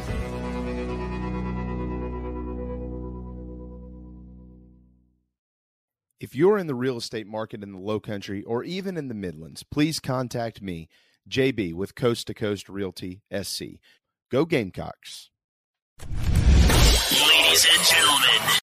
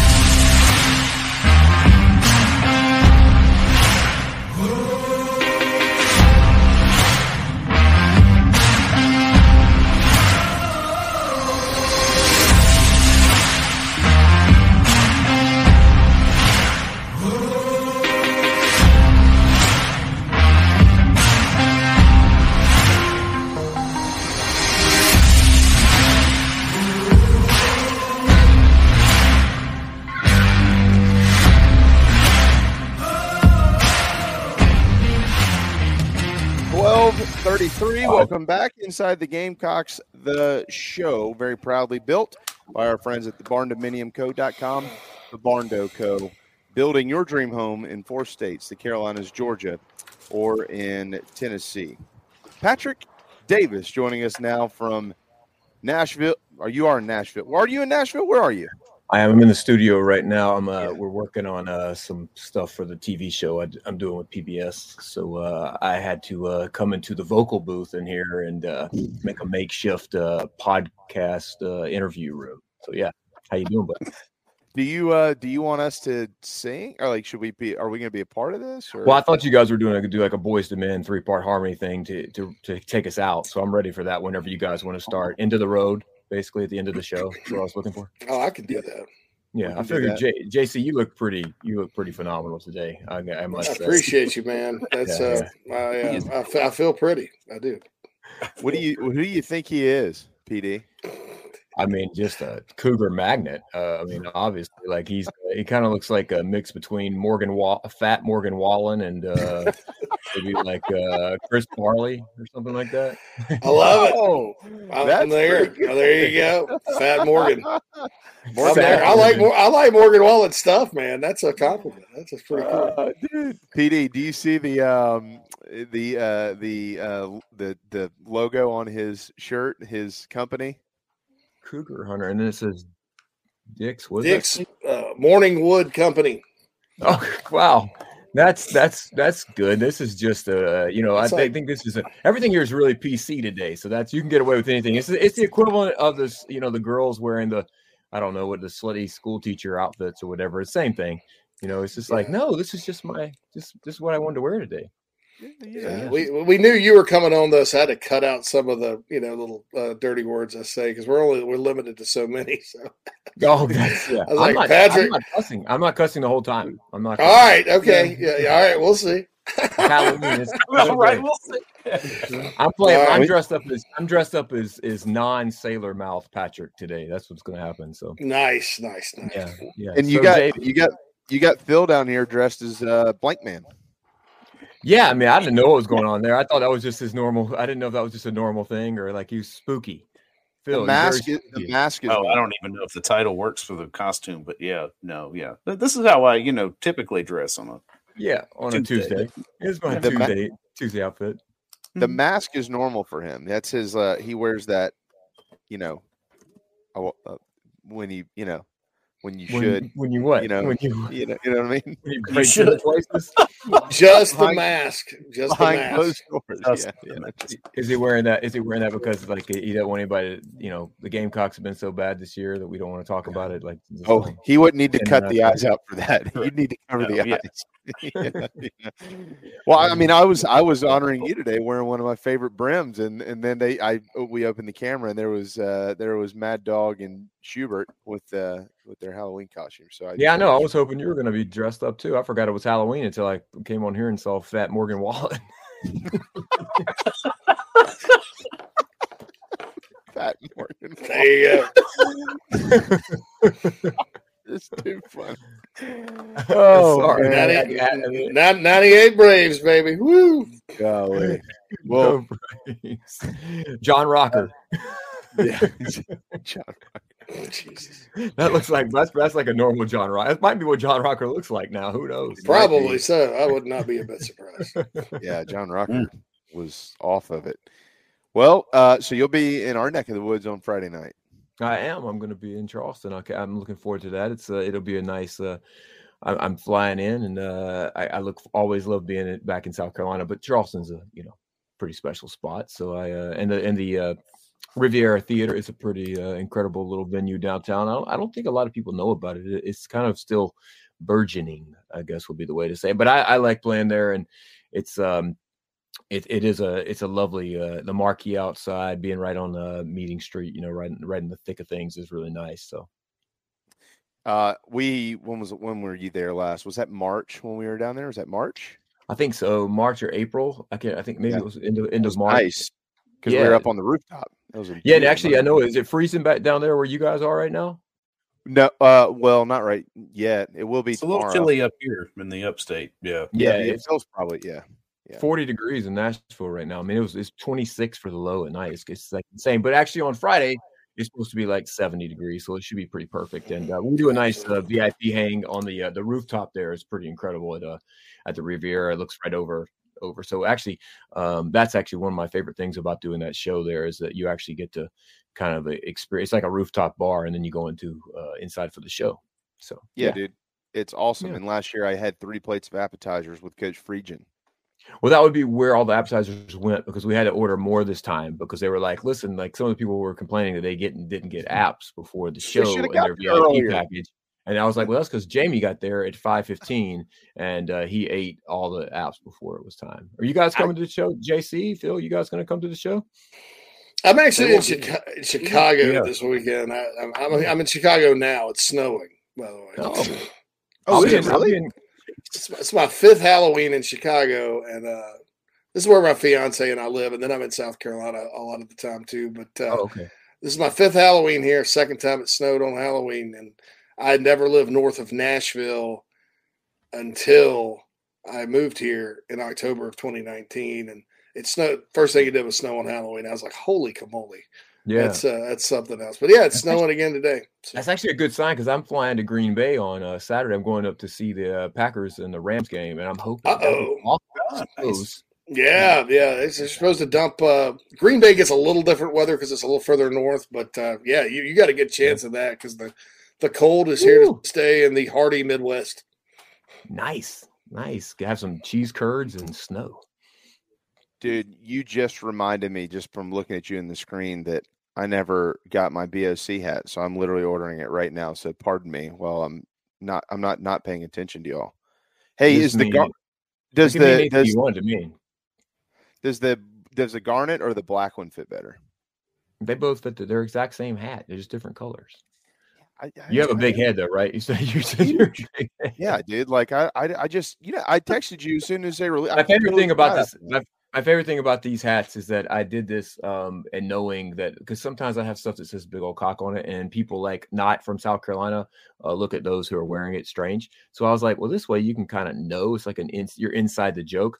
Um and i was in maine playing a show uh about a month ago and i had you know all the merch and everything out and a, a few people that were there were gamecock fans and they asked me to play big old cock and i was like ah, i was like you know crowd full of people from Portland, Maine, probably not wanting to hear this, but they were like, please. And so I did it and explained the song as I played it. And then I told everybody about the merch that was there. And I said, and the great thing is, it means big old cock, but you can make it mean anything you want if someone asks you.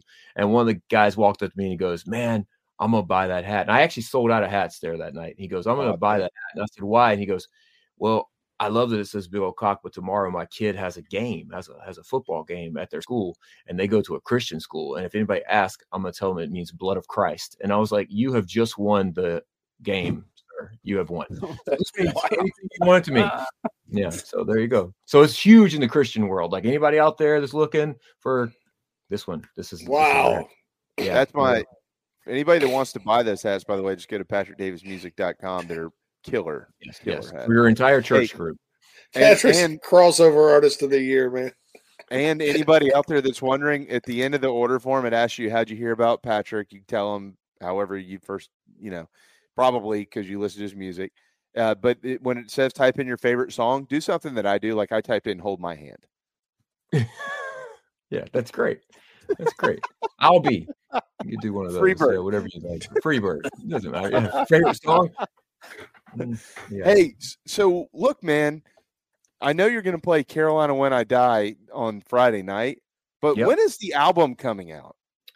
Well, the way that it works in today's world, I think I told you guys last time, is like they you have to release so many singles in order for the the uh, streaming platforms. They just don't give it. The tru- truth is, the streaming platforms they're just selling, you know, advertise. They need you to continuously be releasing music, and they and once you release an album, they won't give it any more love in like playlisting or anything like that. So essentially, what you have to do is release singles for every six weeks or eight weeks until the album comes out and you can release let's say the album is 12 songs they will allow you to release half of the album as singles before you have to release the album so with carolina when i die being the name of the album um, i don't want to release that song until the very last song and um, that means that I am going to uh, release singles all the way up until April, March, April. With Carolina When I Die will come out in March or April. The next song, uh, the next song, the next song that is a single is uh, is going to be L O V E, which I haven't done before, and then um,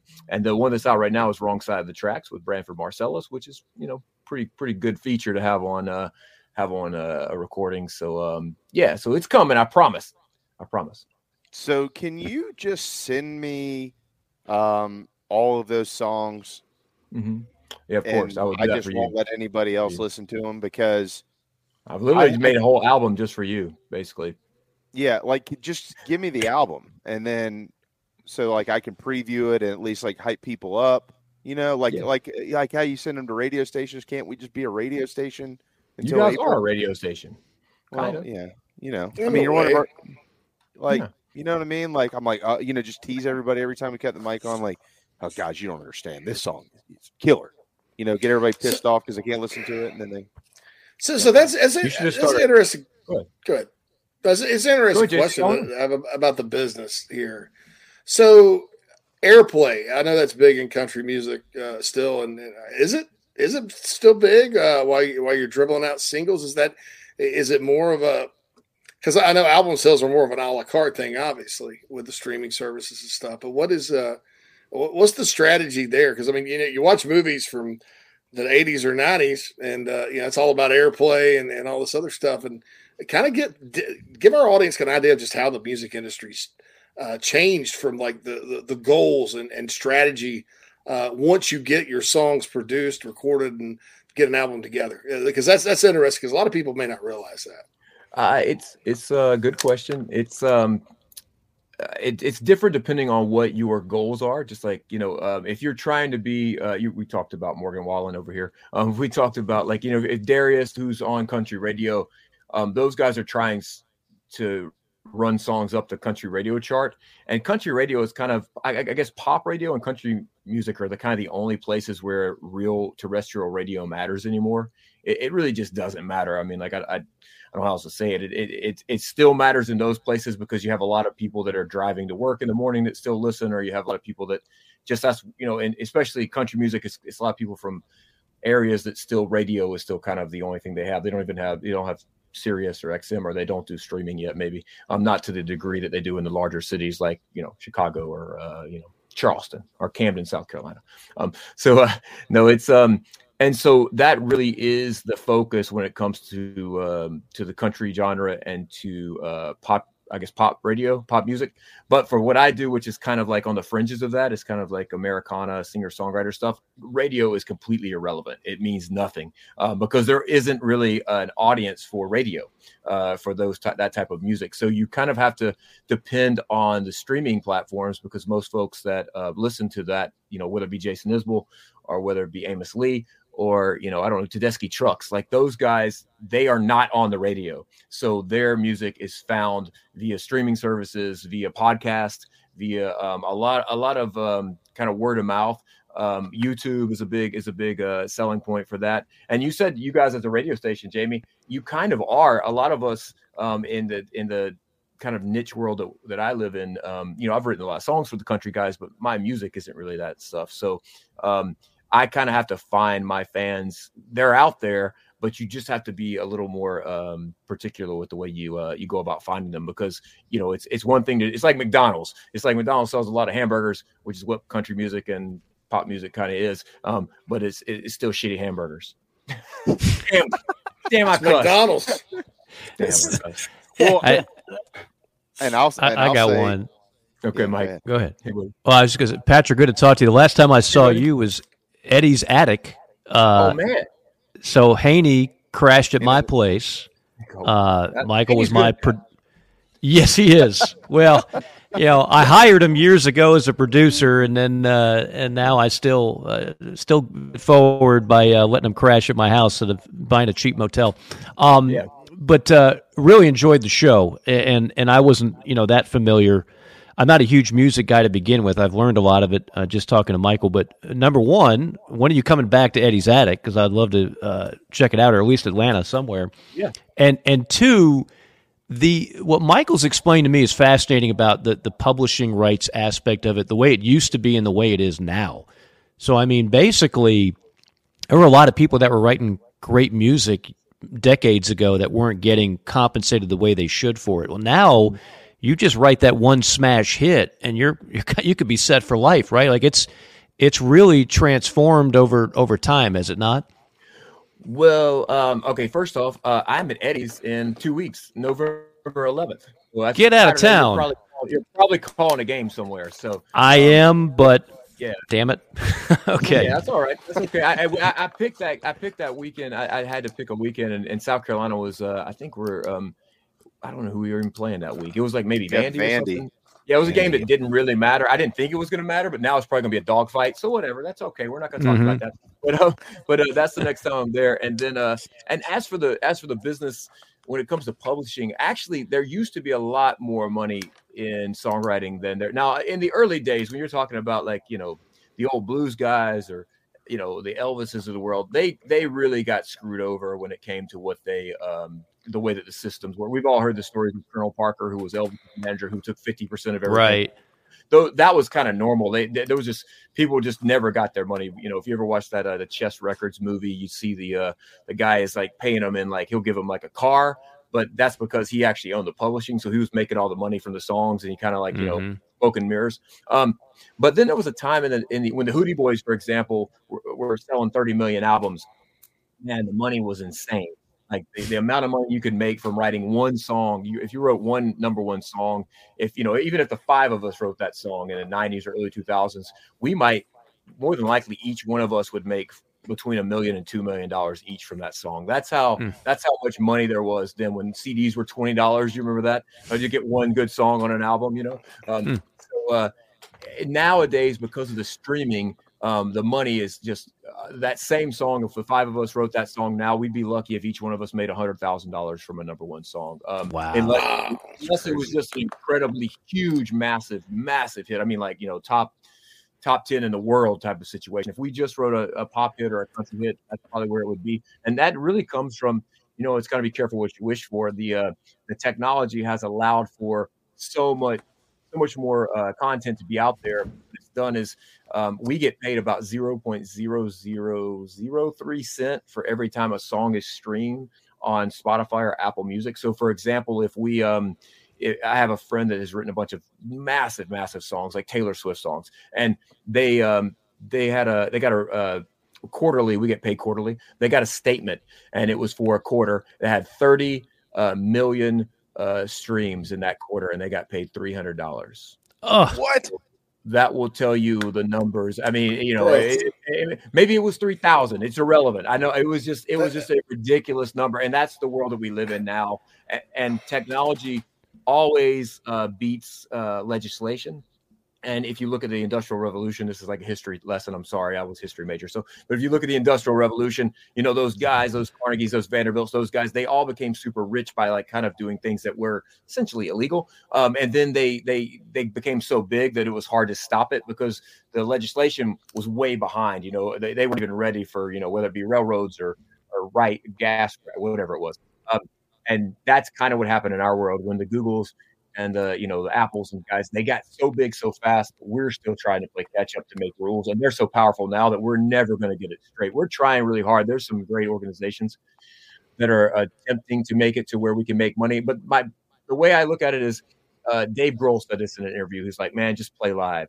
That really is the only mm-hmm. way to make money today. That's why every artist you've ever heard of is on tour all the time year round from chris stapleton to you know to Patrick Davis. I mean, we all tour a lot more than we probably would have back in the day. If, you know, it used to be when Guns N' Roses was on the radio. I always use this, this example, but Led Zeppelin back they toured like 20 shows in a, in every three years because they had they were selling 50 million albums. It didn't matter. And now those album sales are gone. So they have to make money in a different way. And that's why the tickets are so expensive.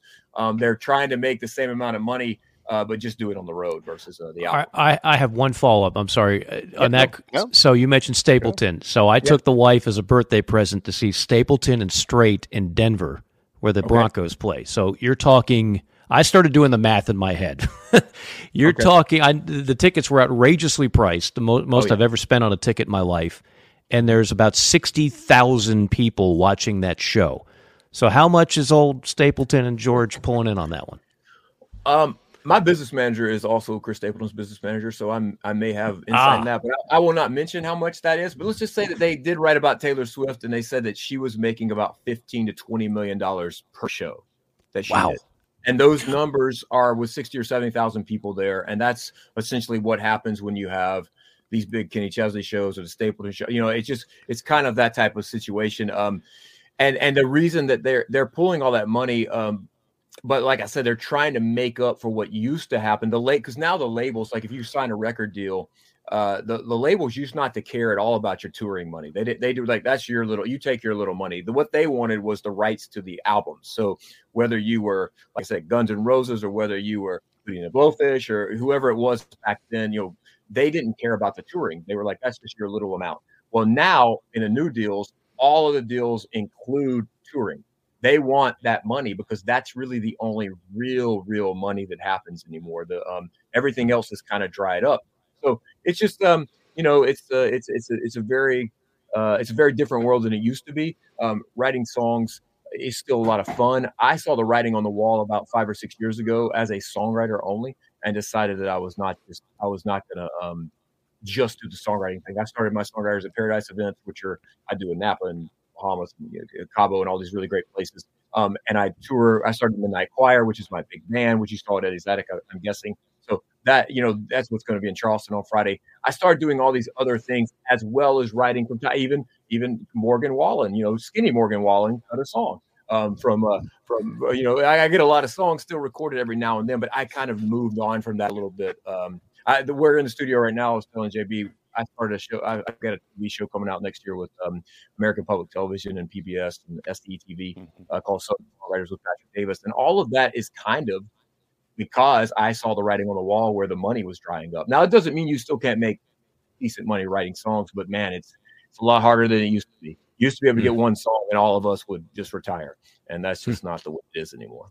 Well, I mean, it, it, it I correct me if I'm wrong here, my man, but it's uh, very indicative of like you see so many more uh, songwriters who are performing their own songs these days, as opposed to what you used to see uh, back in the yes. day. Used to, every song essentially was written by somebody else. Now, especially at least in country music, you, you check out who wrote what they're singing. It was them.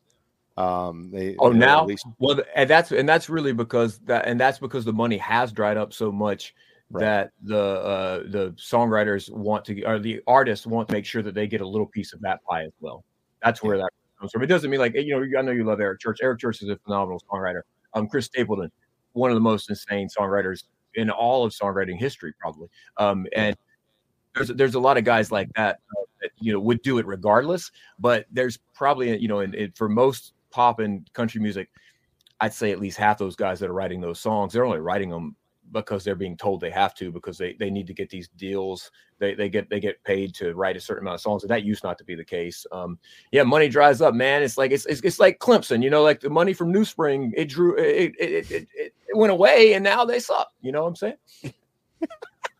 Hey, well, I didn't do that. Come on, guys, that was great. That was a good one. Come on. well done. I mean, it's very smooth in the whole nine yards. Yeah, I, it's. Uh, I'm it's- kidding. I don't have any inf- information. Those guys you just mentioned, a lot of people don't realize that Chief and Stapleton and that if you a lot of like if those aren't your favorite artists and you're listening to other artists and you if you actually look at who wrote some of their songs, it was those guys.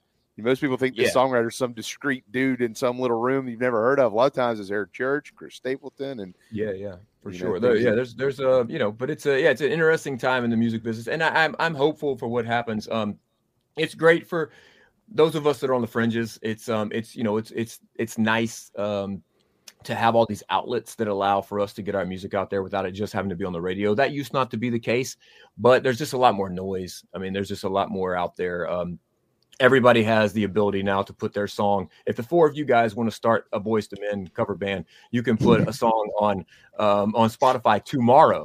You know, that's how that's. It used to be some gatekeepers. Now there's not quite that way, so it's a little different.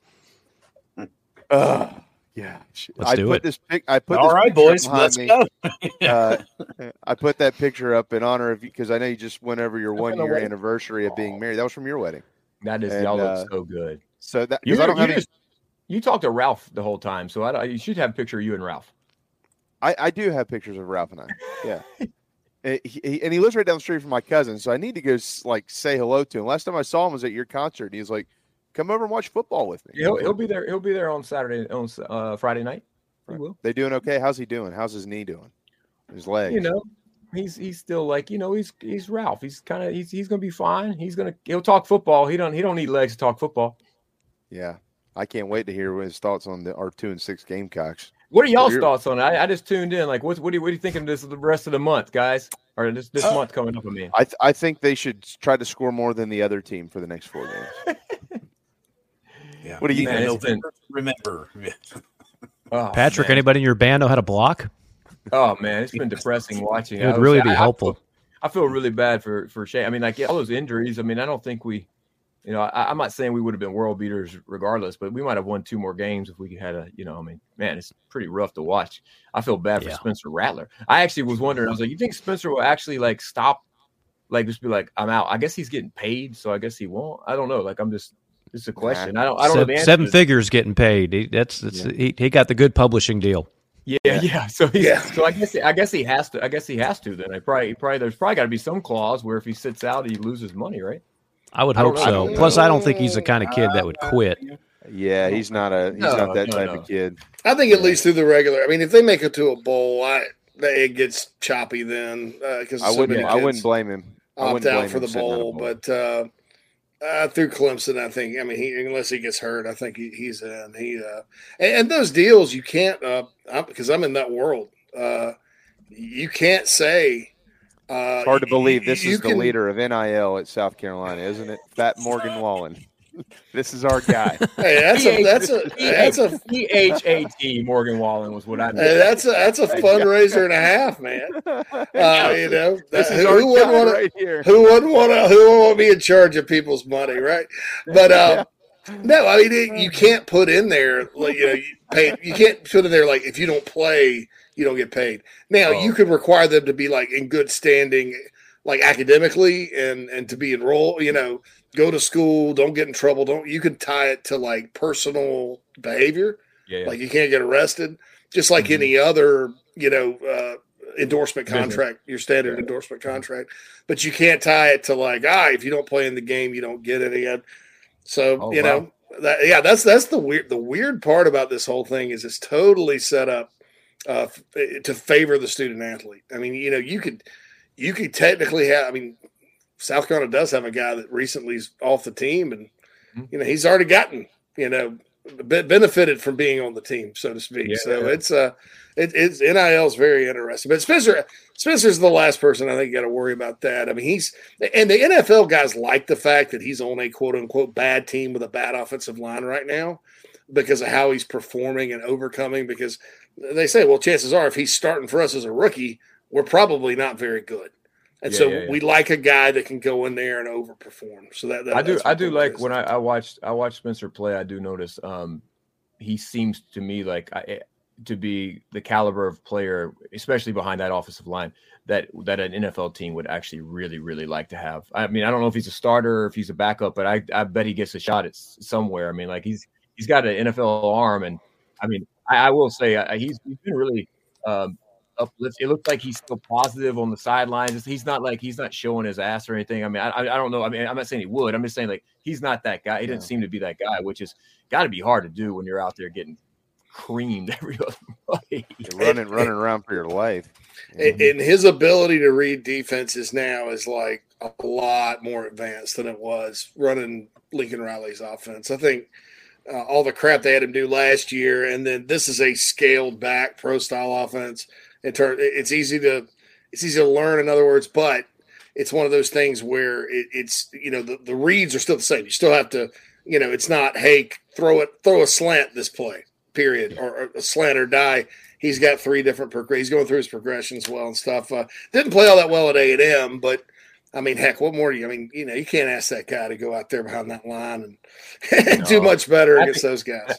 I think we us Gamecocks just have to remember that you know when Spurrier came in, of course it was glory days for you know a few years, but it took five or six years for us to be to be anything. That's that's a hard thing for us to remember because we just want to get back there and and we and I'm not saying we weren't quite 0 and 21 or 0 you know or whatever that was there for when I was in school, but um but it's been some lean years, so uh, I think we got to I got I I've been saying 26 and 27 are going to be awesome. Well, uh, quick plug for PD as well. Not only will we be in Charleston this Friday, but the night before Clemson, Carolina, once again, and one of the great events of the year, the Toys for Tots uh, show in the Vista. I think this is what is this? Your fifth year or sixth year? Uh, this is the seventh year we've done it. Seventh year in a row. It's, it's one of my favorite nights year. of the year, man. Yeah, it's Toys for yeah. Tots. We everybody brings the toys out, and uh, the Midnight Choir show and a bunch of special. Michael Haney, I'm, I'm getting Haney up to play a song, and um, yeah, and it's a, it's a really great uh great oh, evening. Oh, can I guess and, which uh, song it's going to be? Which song will it be? Mm-hmm. For Haney?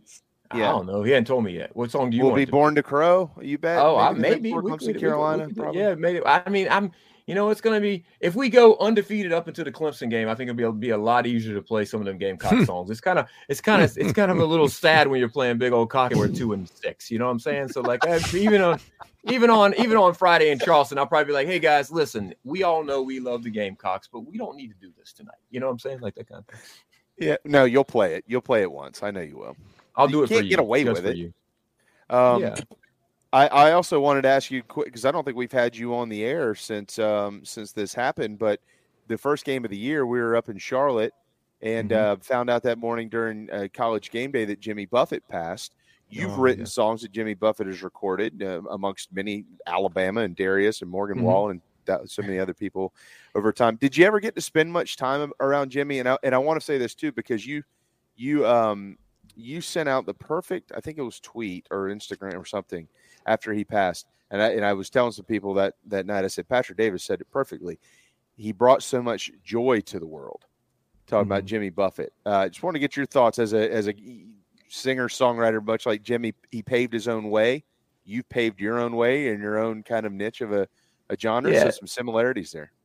With Jimmy, yeah, I was I was lucky enough to be around Jimmy a, a, a good amount over the past like maybe uh, I don't know five, six, seven years.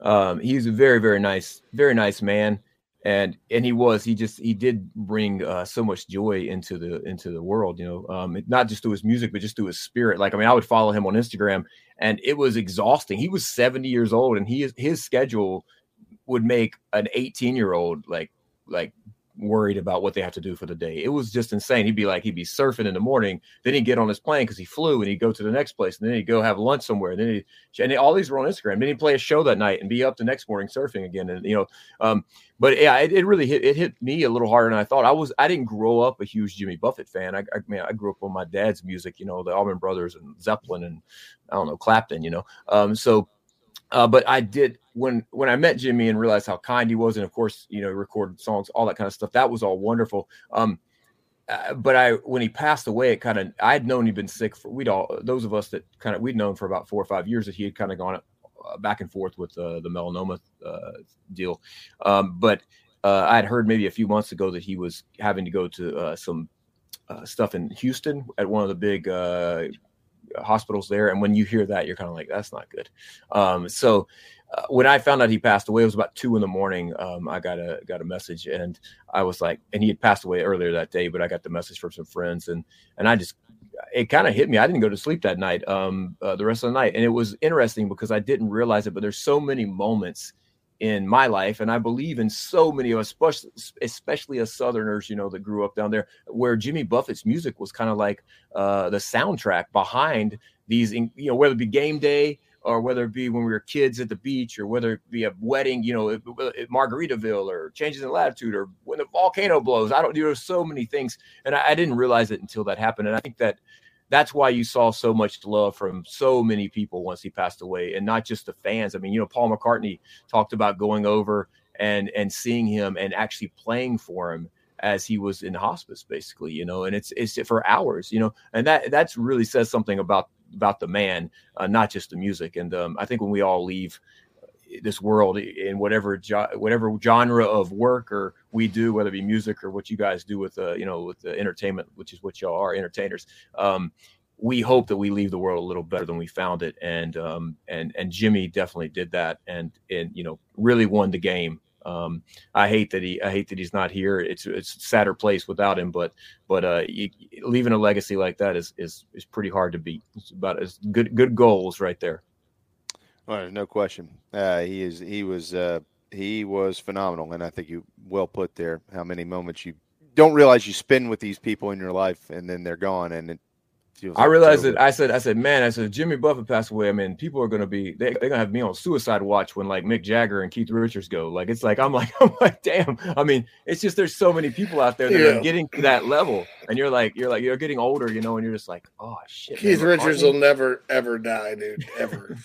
Willie, he's never like I love that. It'll, it'll, it'll be well, Willie Nelson especially. I, a buddy went to see Willie Nelson the other night. He's 92, mm-hmm. just kicking it. Nah, yeah, he he, um, he actually I love that quote. It says, "I think that the the kids of today need to think about what kind of world they're going to leave for me and Keith Richards."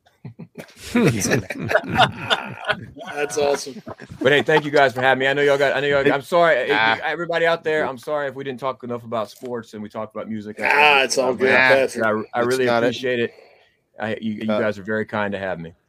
Friday night, uh, you can head to go ahead, Mike. Go ahead. I was going to say uh, I, I, might be if that's a night show. I'm assuming it is in, in yes. Atlanta. Might yeah. be able to actually make that one work. So, oh, where you what what uh, what game are you calling? Well, I'm, I'm in Athens. I've actually got a game uh, Friday night in Athens. Uh, okay. So the wife and I are going to head back Saturday, but Saturday night well, could be open. Yeah, yeah. Well, well, uh, yeah me a message, uh, and I'll uh, I'll I'll get you on the uh, I'll get you on the list. I'll, I'll make you. You'll be the MC for the show. You'll just have to. Oh gosh! Like, hey, like I'm kidding. I'm kidding. I'm kidding. You don't want that. No, no I'm the kidding, golden tones. I've done it before, yeah. uh, but not for not for musical acts. No, yeah, I'm you kidding, want the you I'm want kidding. the golden. To- hey, um, do y'all have any uh, VIP tables available on Friday night, or are those all sold out? Yeah, yeah, we got we got we got those. We got about uh, I think we got maybe like uh, three or four of them left. So if you guys want to come out okay. uh, on on Friday in, in Charleston. It's it, like I said, perfect weather, great venue, midnight choir. Uh, if if you're con, uh, maybe I'll play Big Old Cock. I don't know, or Blood of Christ. Either way, whatever you guys want to hear. And if, and if you don't uh, want a VIP table, there are tickets uh, uh, still regular available tickets too. Yeah, for yeah, you don't have to dollars, which is a steal. Holy it's cow. a steal. I mean, like, listen, it's a know, great most show. most tickets. If you go see you know, PHAT Morgan Wallen, it's like four hundred dollars a ticket. So there you go. That so, Morgan. And you're gonna be you're gonna be up in the ble- up in those like way up there. You know, you're not gonna see anything. You'll be up close and personal. And Jamie's gonna be there. So what else could you need? Hmm. Oh, don't tell people that. They won't. Sh- they won't show. We're Uh, gonna I put can- it up I- really close to the stage so he can see because he can't see over people. Well, that's that's exactly right. I've always, you've always been so kind to do that to me for however long, ten years or whatever it's been. Um, but Oh, uh, thank you, guys. Anybody who's never been and they looking for something to do on a Friday night, I can assure you, and I mean this wholeheartedly. I've said this a thousand times. You know what I'm going to say. It is a one of the coolest shows. It is very different. You're not going to go in there and get your head blown off by a bunch of drums and crazy guitars and people screaming and you know punching each other in the pit and stuff like that. This is this is a neat show, uh, and uh, you'll you'll be singing at the end of the night. You'll feel really good about yourself. Oh, so right. uh, buy the the VIP goal. tickets though, so you can go eat some of the uh, some of the hors d'oeuvres. Yeah, but And you got to get there early Coach though. Friedgen. Get there early because Jamie has already said that he's getting there early and going to start eating. Very Well, early. no. So what I'm going to do is I'm just going to stand there with Coach Friedgen. So whenever he wants more, I won't feel bad about eating more. So somebody gonna say something, Coach Friedgen? No. No, and you'll just be able No, to go get it for him because he's had trouble walking. You'd be like, "Hey, I'm just getting this Bingo. for Coach," and you can lie the whole time. And be like, "Man, you've got Exactly. six plates for Coach Friedgen." You're like, "Well, exactly." Yeah, He's right. but all right, guys, thank y'all, man. I'm gonna get Hey, back man. to the studio. Yep. All We'll see you in a few days. Thanks. I really appreciate it. Bye, you guys. You got it. Happy There you go. Halloween. The- See you about it. Patrick, happy Thank. Halloween, Patrick Davis, patrickdavismusic.com for tickets. Uh, I did see somebody earlier asked about vinyl. Uh, he does have vinyl. You can go to his website and order it. And he actually he'll sign it and uh, send it to you. It's pretty neat. All right. Uh, so clearly we're 12 minutes past due for a break. Uh, we are powered by Electric Bikes of Charleston. We cannot thank Michelle enough, and cannot thank uh, Hayne. Hayne. Yeah, Painter. my man Hayne Painter. He Hayne wins the Painter. Fab Five Challenge, and then he buys an electric bike from Charleston, and and uh, let us know about it on JC and Morgan. So Hayne's living the good life in more ways than one. Eating Dude, a Fiesta awesome. pack and riding his electric bike. A- What more do you need in life? Come on. It's fantastic. Uh, it's awesome. We know so many of you have bought from them, and we appreciate that. But Hayne told us he bought, so we gave him a shout out on the show. All right. Um, when we return, we've got the Dabo audio. We can play it. And then also the college football playoff rankings come out tonight. Interested to hear Mike's thoughts on that. That's why he's here. It is the Power Hour presented by our friend Brian Spencer and Palmetto Medicare. Hang tight. We'll be right back. Hey folks, it's JB, and as we all know, it's football season. My favorite place to shop for myself and the family is Gamecock Traditions in Lexington. They have the widest selection of Gamecocks attire, plus all the cool accessories for tailgating, cooking, kids, shoes, hats, and so much more. Most importantly for me, you can order online at GamecockTraditions.com and it's shipped timely to your door. I've been shopping here for years, and I hope you will too. Order online right now on the Chief Sports app. Go Gamecocks.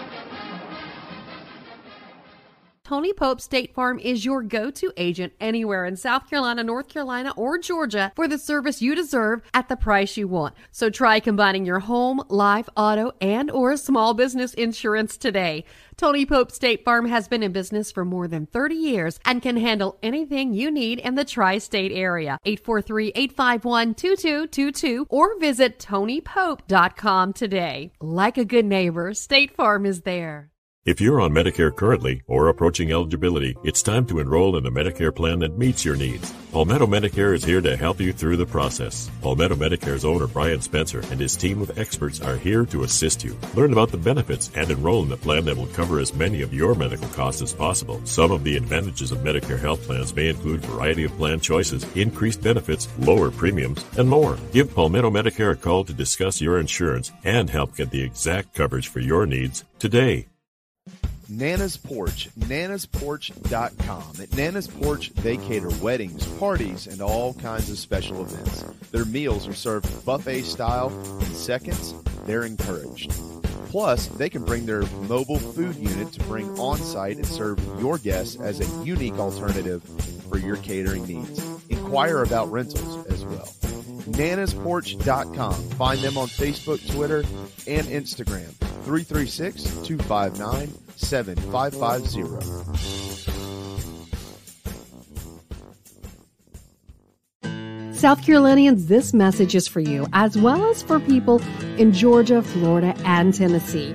If you think you may need work done to your roof or a new roof altogether, there's one simple name to remember Elite Roofing and Restoration. South Carolina native Jeremy Johnson has been helping people in the South make sure they have the very best people checking on and building new roofs for over 25 years. Fully licensed, bonded, and insured. They provide the best service possible. Call or email today 678 781 1998. That's 678 781 1998. Or you can go to EliteRoofingGA.com. Schedule a no hassle free inspection today. Wind damage, hail damage, or just wear and tear. Don't settle for second best. Let Jeremy Johnson and Elite Roofing and Restoration take care of it all for you today.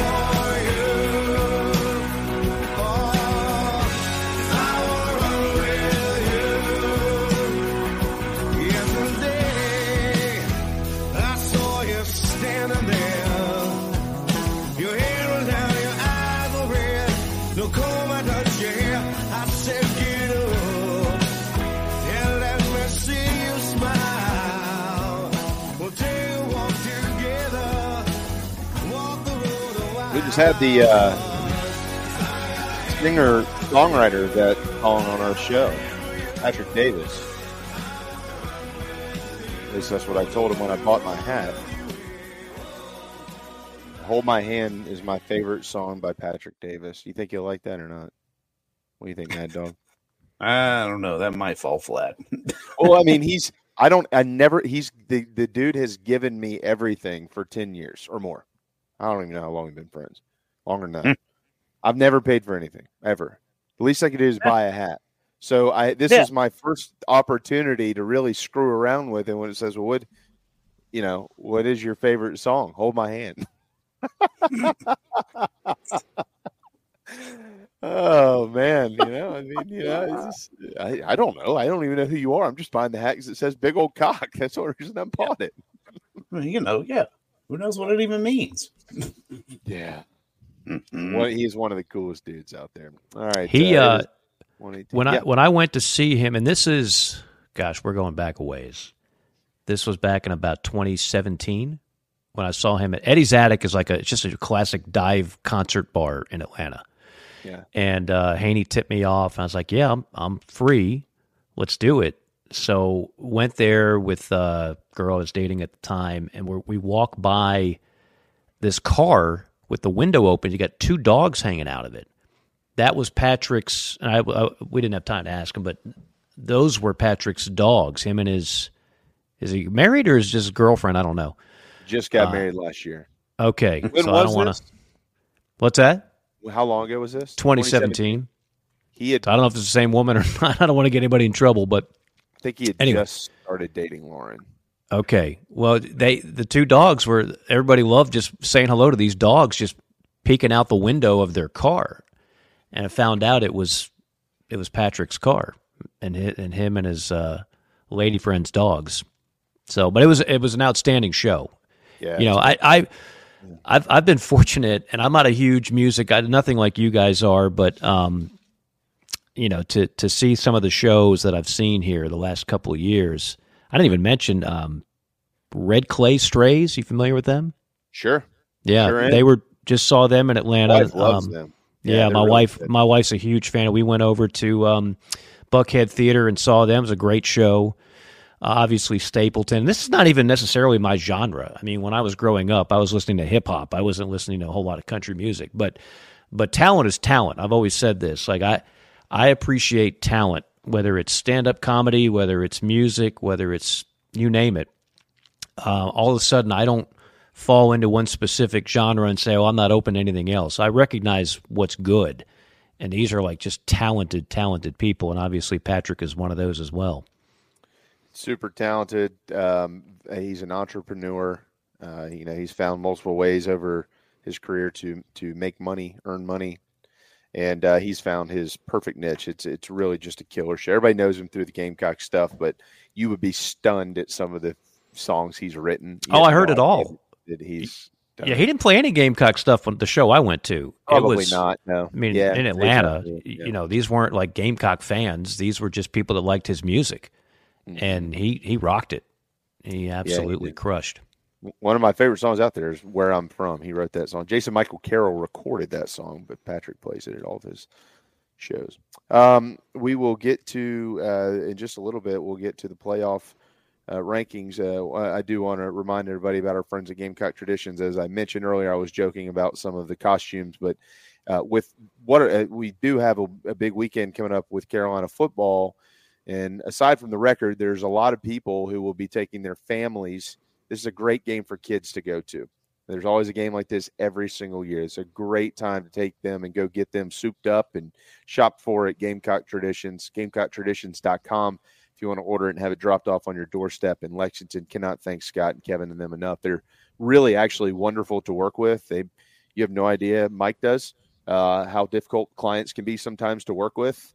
Uh, it ain't like that with with these guys. Man, they um they they are wonderful to work with. Can't thank them enough, and they've been outfitting me for years. So glad to work with them, and hope that you and your families can get in there and uh, get dressed up from head to toe in the Gamecocks gear.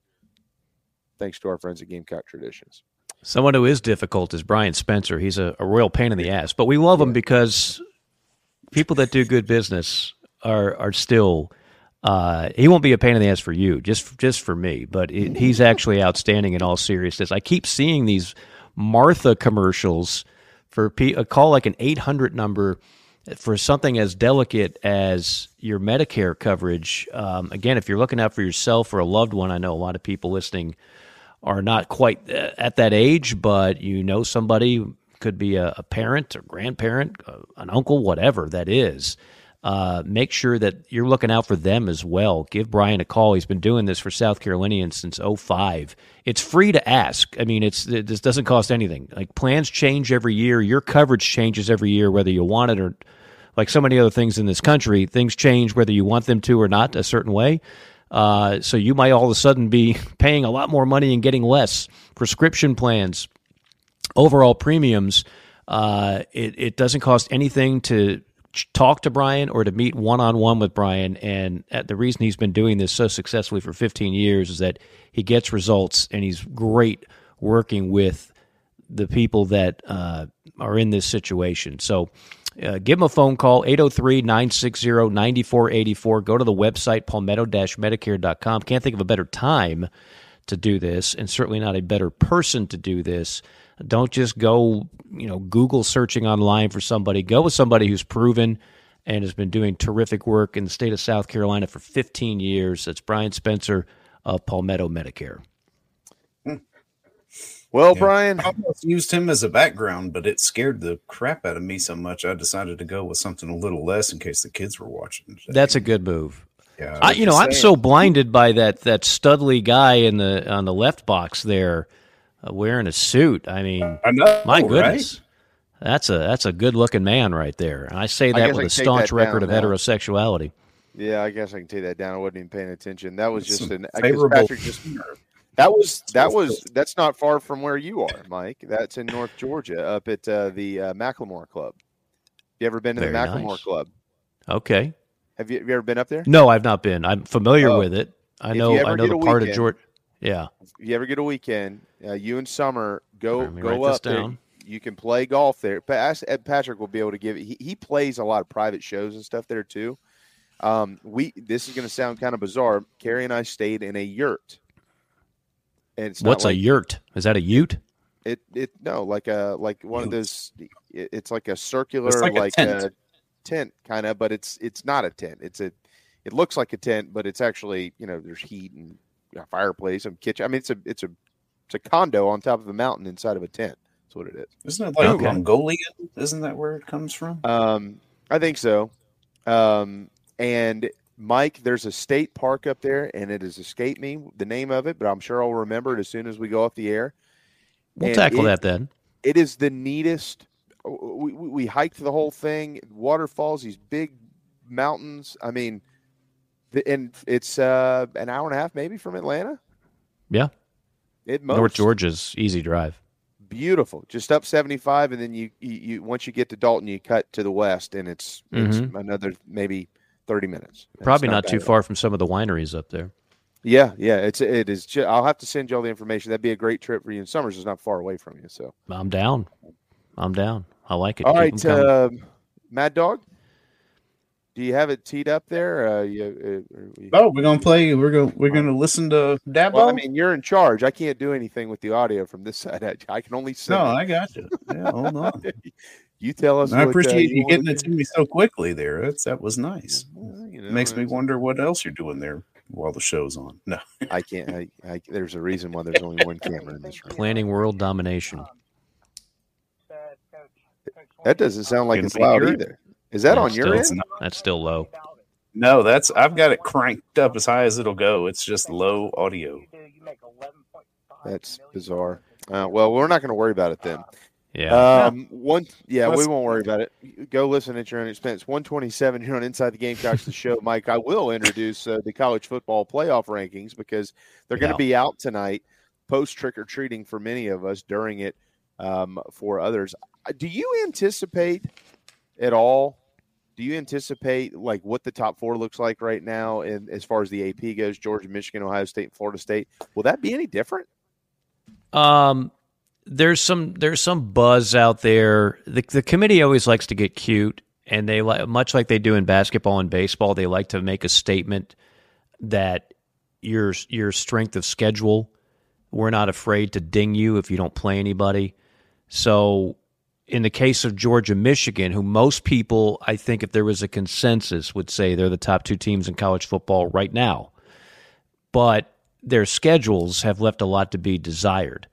So the committee might get a little cute with that. Keep in mind, I mean, the first time they ever did this was um I remember we were invited to a, a, a special screening of it uh, downtown Atlanta, and, and Texas A&M was like number four. Okay, um, if you go back and you look at the teams that start off in this thing, number one, it, it matters nothing. This is all just a TV show.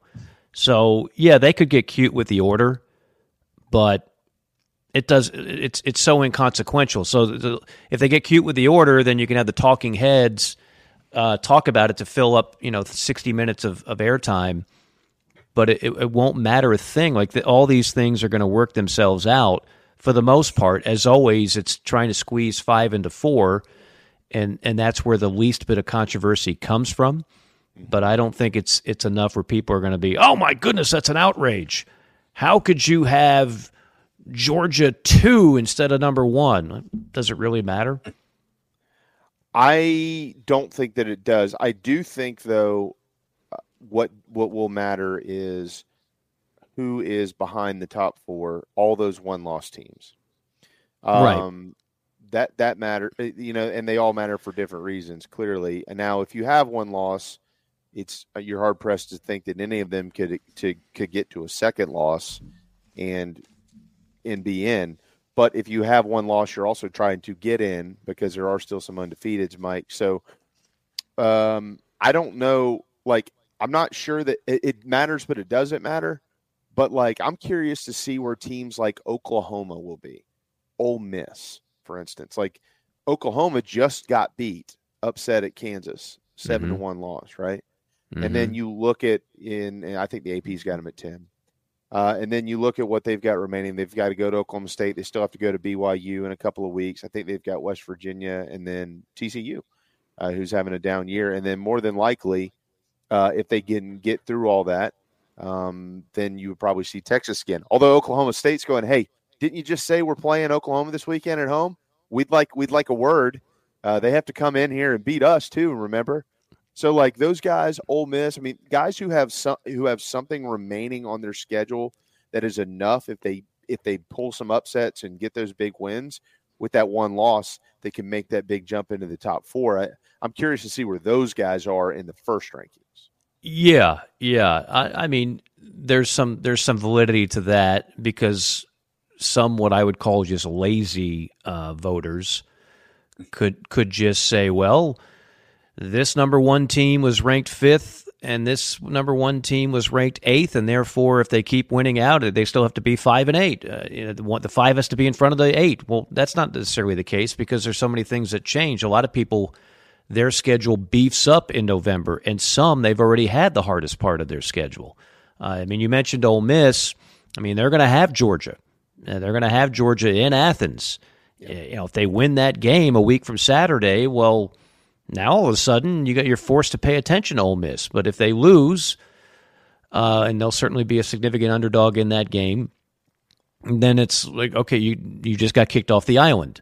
Uh, teams are going to start being kicked off the Big Twelve island because they all play each other, they all cannibalize one another, and and then like I really think it's going to the the the lone source of controversy is going to come down to is it Florida State or is it a Pac school for the fourth and final slot? Like I, I, you know, if if things go the way we think, the SEC champ is going to be in, the Big Ten champ is going to be in, right? Um, and then um, the Big Twelve champ, I think, will be in unless things get screwy, and then they could, like I said, cannibalize themselves and knock themselves out of the playoff, which would pave the way for the pack. But like Florida State, if Florida State goes undefeated, they're they're in. But what if Florida State loses a game and they still wind up winning the ACC?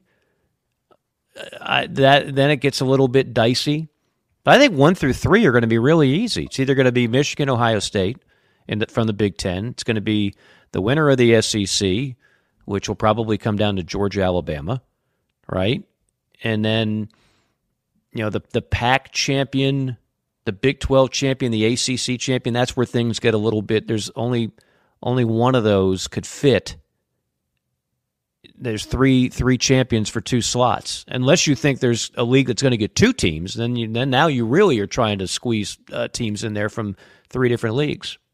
Well, okay, so that's interesting, right? Is there a league that could get two teams? Um, at this point in time, the the most likely would be the Big Ten, but that would require somebody being ranked high enough and them feeling good enough about that team, where a, probably at number one or number two, where a loss wouldn't drop them below number four. I'm going to so, tell you this: I, I, really think with all that's going on with Michigan, um, they're not getting any benefit of the doubt. So if they lose a game, Michigan's out. That's what I. That's what I believe. That's their one pound of flesh they're going to get. They're not going to get. They're, they're not going to vacate wins, which they shouldn't. They're not going to be banned from the postseason. No way, no how. They're not going to do that. Um, but if they lose a game, their pound of flesh will be you don't get the benefit of the doubt. You're out. Ohio State's in. Period. Yeah, I think it's interesting that you could you you could legitimately have four undefeated teams, assuming that the you know top four run the thing. Michigan, Ohio State's going to work itself out. Uh, Florida State runs the table and they win their conference. Washington, Washington, yeah, yeah. So you've got that would make it easy, right? Nice and clean. and then but at it, that point, the Big 12's out. You don't no question, no question. But yeah, yeah, yeah. Mm-hmm. it really hasn't been that clean yet for the number four, right? No. One through three is always clean. Four is murky and I expect four to be murky again this year. So let's say, and we ran some of these scenarios. I thought of one, one after we were done. Okay, so the Big Ten loser, let's say Michigan, Ohio State, they come out with one loss. Uh, you value that better than a, say a one loss Oregon who happened to win the rematch against Washington? I don't. I I, I, I want to piggyback. I don't either because I think the pack is a little stronger, you know, between Washington and Oregon than it is between Michigan and Ohio State. Yeah, I, and piggybacking on that question you asked, uh, Phil, I'm, I'm, uh, we're going to load Mike down here. Hmm. my my next question was going to be which which one loss team in college yeah. football do you like the most? For me, it's Oregon. I, I, I like Oregon. Everything about them, both sides of the football. I think it's it's Oregon and or Ohio State. But they're not a one loss team. Ohio State's doesn't have a Uh, loss. I, I I'm aware of that, but I I think they will have one loss. Oh, so so you're, so we're predicting now. Well, no, I- now wait a second here. well, I Uh, think Michigan. I think Michigan beats Ohio State, and again, they only have to play them once this year because they still have those divisions. So Michigan beats Ohio State at home. Okay, so now Ohio State has one loss, but the one loss is to what some believe is the most talented team, both sides of the ball, most complete, et cetera, et cetera, in Michigan. And remember, they have a win at Notre Dame at a con- like they for all the Big Ten um, lackluster schedules. Notre uh, Ohio State, you could say they've actually done some things with their schedule. Yeah. Um, so I think in that situation, it would come down to Ohio State and Oregon. I do too. It would, and the the top three is so interesting for a, for a bunch of reasons right now. And I do I agree. I think it will be some variation of Georgia, Michigan, and Ohio State. Of those three, Ohio State has the best resume, Mike. Um, Georgia is considered the best team, but when you look at Michigan, for instance, those are the most lopsided results all year long. They haven't given up more than ten points in a game. And I get it. There's nothing that stands out on that schedule. They're backloaded because they've got Penn State and they've got Ohio State. They have to go to Happy Valley. They've got Ohio State coming to Ann Arbor at the end of the year. But they still have taken care of business with everybody that they've played, and it has not been Mhm. close. So That's right. Michigan's been the most impressive by virtue of the scoreboard. Ohio State has the best resume. Georgia looks like the best football team. So you got a bunch of stuff working there. And that, that's Yeah. just my opinion of it. No, I, I, I think you're spot on. And, and, and to your previous point, I mean, what Oregon is doing, like I'm convinced if Oregon played Washington five times, Oregon would win three or four of those five. Uh, yeah. I, I realize like Washington won it fair and square. So they have the, the, the so called tiebreaker between those two. I believe Oregon, though, overall is a better team than Washington. I watched that game. I saw Oregon make some, quite frankly, dumb mistakes from Dan Lanning that he wish he had back. A little too aggressive, a little too much analytics, and, and not enough common sense that helped you lose that game. But it was on the road. It came down to the wire. And overall, Oregon played damn good. And then they go to Utah. Man, oh man, you don't just go to Rice Eccles Stadium and completely shut down Utah. And that's what they did. Like, that was more impressive than people probably give it credit for. Um, so I, I, I'm on the Oregon bandwagon. I'm on the Michigan bandwagon. I'm on the Ohio State one loss, get in the playoff bandwagon if certain things, you know, fall that way. And then there's like Florida State, you know, with the demise of the Tar Heels and a four and four Clemson, and like what else is that league? What else do you have? They go to Gainesville against a mediocre Florida team. Um, they have no margin of error in my mind. But if they're undefeated, we, we've learned this over time, going back to the BCS. An undefeated gets the edge over a one loss team, even if the one loss team has a slightly better resume. It doesn't matter. An undefeated Power Five will get in over that one loss, no matter how good that one loss team is. It's amazing to think about next year. We'll be talking about 12 teams being in this thing and thinking of Thank all the goodness. scenarios. Think of think about how many games like there's a there there are always going to be games that truly matter, but think about how widespread that pool will be. We get to this time next year, you'll you'll have 20 games a weekend sometimes where you'll go this matters. This Yeah. matters right here. No, this it's- team is 6 and 2. This game matters to get into the college football playoff. Look, you don't understand how long I had to argue with some people, including some of my former co-hosts, that first a regular play a regular season where you just vote for two teams that play for a, a title game is a stupid idea. We did it for 20 years at the BCS, and and those people are nowhere to be found now. Like you, they they don't they don't come out and say I was all against the playoff and I still am. No, and then it was the oh well we got to keep it four. If we expand, that's a terrible idea. There's a few of those left that are just hanging. Sometimes like you don't want to admit you're wrong, so you'll just you'll you'll take that to the grave.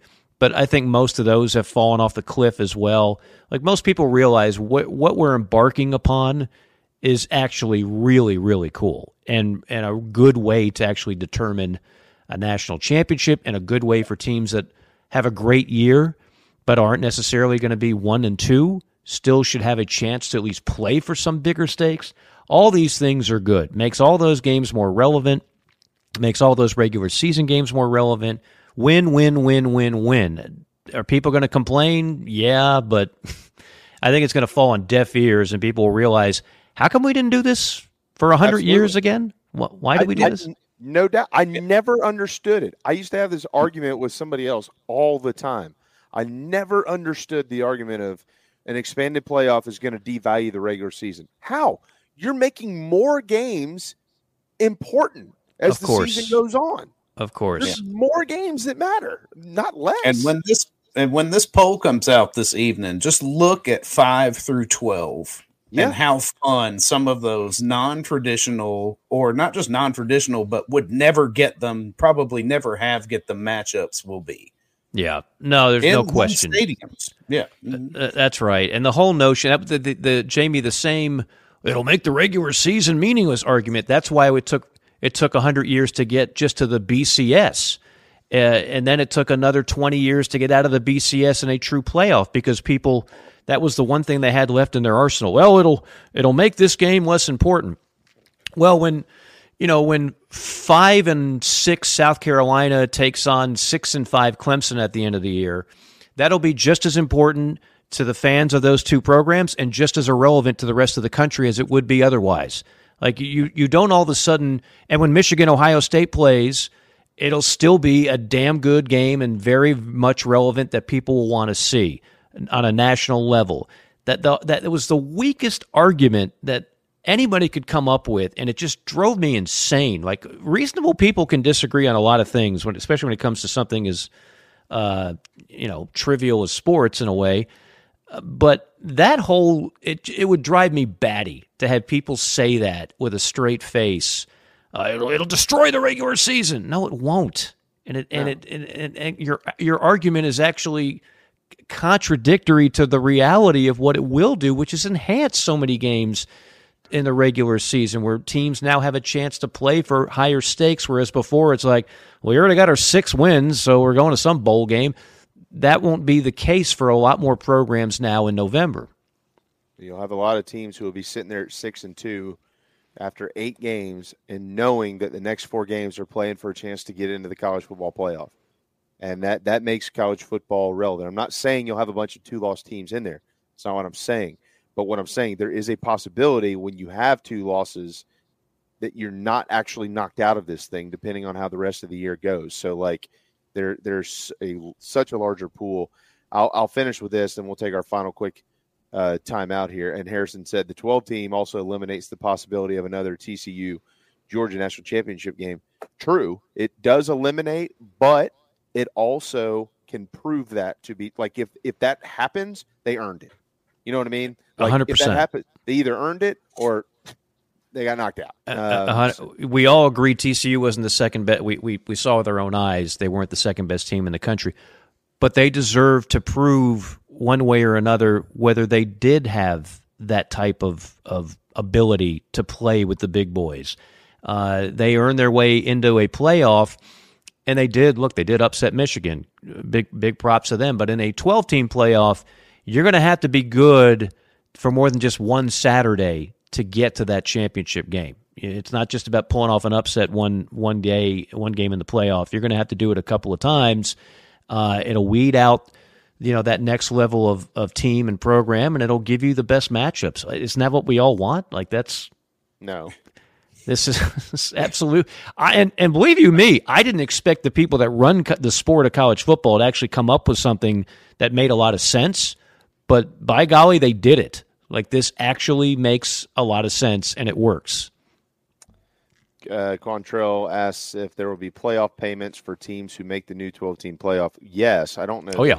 Particulars uh, exactly. I don't think they've finalized the money yet. I don't think they finalized the money yet, but uh, there's there's no doubt uh, the conferences Oh, yeah. and the programs will both benefit They're all by getting paid. Yeah, they're all getting paid.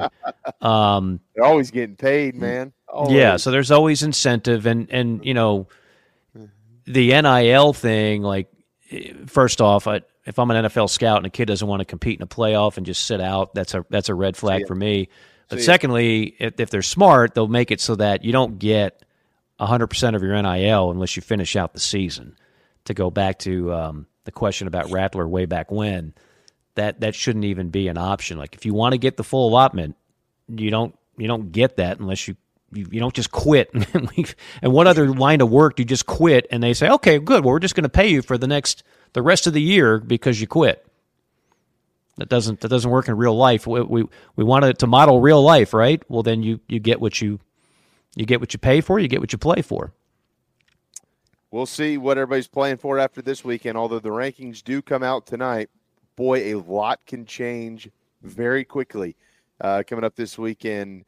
Uh, some notable games to maybe keep an eye. I, I think that they're going to be okay, but there might be a little heartburn early. Ohio State hits the road for Rutgers, depending on what the weather looks like. It's noon kick, Piscataway, New Jersey, number three the town. You just just be careful. They're 18 point favorites, but we'll see. Kansas State is on the road at Texas. Texas only a four point favorite in that one. Uh, A&M is at Ole Miss. Ole Miss is only a three point favorite at home uh, in that one. These are all, of course, teams that uh, is outside of Ohio State at this point. in Ole time Miss is only a three point favorite at home. Can you believe that? Yeah, against A&M. Somebody knows something we don't know, Mike, and I don't know what it is. Well, it's the same reason why I didn't like the Gamecocks' chances in that game. One thing A and M can do is they can beat you up on the line, Yeah. and Ole Miss is still they're kind of a finesse team. Like they're not nasty on the line of scrimmage, but they don't have to be to win games. But I can understand where Texas A and M is not a great matchup for Ole Miss. I get that, but a three point spread, woo, that might be uh, Salsarita's Fab Five worthy. We'll see. I think it might be. Missouri is at Georgia this weekend. Uh, I mentioned Coach Friedgen earlier. Penn State at Maryland. Watch out. Uh, Why were you talking about Ralph Friedgen? Um, I've gotten to know Ralph well over the years. He, Really? uh, He, lives down here. He's a good friend of uh, Patrick's, and um, Oh, okay. And, and so he goes to the uh, shows, and we were at the wedding together last year. Yeah, great He was kid. man. Awesome. There was a time Ralph Friedgen was the man when it came to offensive minds Oh. in college football. Mike, I, I'm telling you, PD always make he makes fun of me publicly, but he knows behind uh, privately we he he gets it. I don't talk to Ralph Friedgen. I just sit there and listen. Just listen, listen and learn. Oh, the Amen. stories. I sat there at his wedding last year with Ralph while the Alabama Tennessee game was on. Bill O'Brien was his protege, and he's literally calling the plays on the TV screen. We're watching the game, and Coach Fridge is sitting here calling the plays that O'Brien's about to call. It was the most amazing thing I'd ever. We ought to have him on sometime. We can. He'd love to. He's, That's a- already- he's told me that. Yeah, Okay, yeah. Yeah. Just saying, you he's know, phen- phenomenal. Absolutely. he's All right. uh, uh, one of the best play callers in the last thirty years. Yeah, great guy. Great guy. Uh, final quick uh, timeout.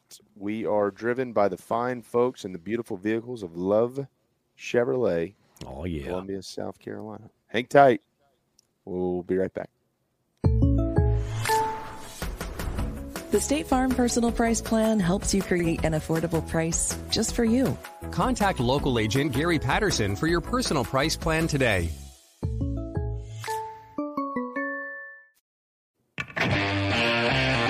Down here in the South, we don't always see eye to eye. While our taste in college football teams, or what sauce, if any, goes best on a rack of ribs, or what to mix with our Dixie vodka might be up for debate, we can all agree there's nothing better than a Southern tailgate. And like our favorite college teams, our ingredients come from small towns and big cities. They're grown in Southern soil, are crafted by Southern hands, and proudly represent the South in our backyard and beyond. So raise a glass of Dixie Southern Vodka to celebrate being made in America and raised in the South. Electric Bikes of Charleston offers the most fun you'll ever have on two wheels.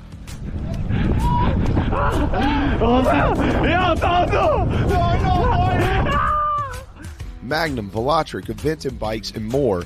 And they sell to consumers all across the state and offer outstanding warranties and service after the sale. Five levels of pedal assist plus a throttle help you handle the southern heat better, but still get great exercise. Bikes are available all ages and sizes. ElectricBikesCharleston.com or stop into their store in Mount Pleasant. Electric Bikes of Charleston, powering Inside the Gamecocks, the show. Golfers and wannabe golfers, former Gamecock golfer Meredith Taylor is now a full time golf instructor in the Midlands of South Carolina. In person golf lessons are held at the Country Club of Lexington. Half hour, hour, on course 9 or 18 holes. And if you're outside of South Carolina, Meredith conducts virtual lessons. Just send in your golf swing for analysis. Gift cards are available for in person one hour lessons. Connect on Twitter at Mayor Taylor and find her online at McKellarEnterprises.org. Her email is on the website. Schedule your next lesson today with Meredith Taylor, former Gamecock golfer.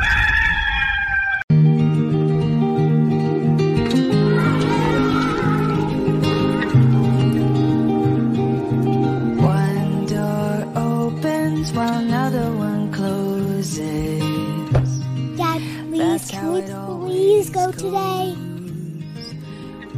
Not today, sweetie. One heart's breaking while another one is mending. It's all in the ebb and flow.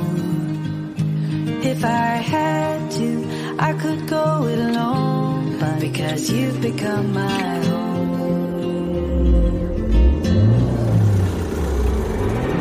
These windows could shut into the ground. These fall right down. Because you've become my home.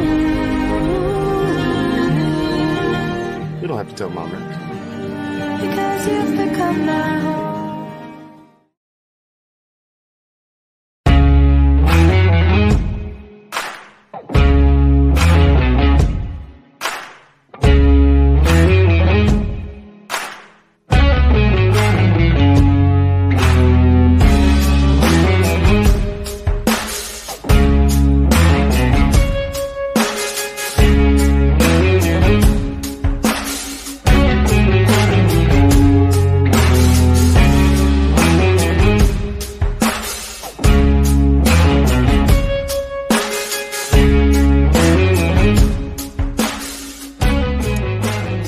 Final segment here. Halloween on a Tuesday afternoon inside the Gamecocks, the show from the Sina Rama Studios and uh, built by the Barn Dominium Co. and served by Chicken Cock Whiskey. Quickly here from Shane Beamer. Trey Jones out this week. Everyone else questionable. That does include Vershon Lee.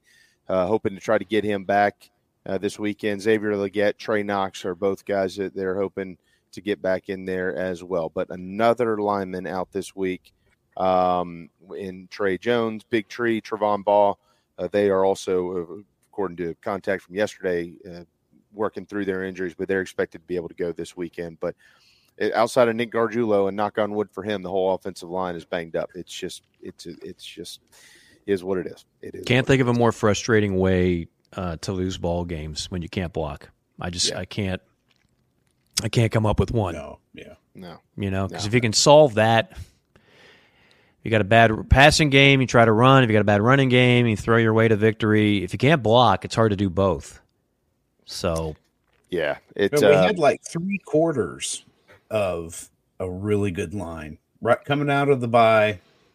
And they made the switch, Mhm. moved Lee over to right tackle, you know, and then put Gargiulo in at center.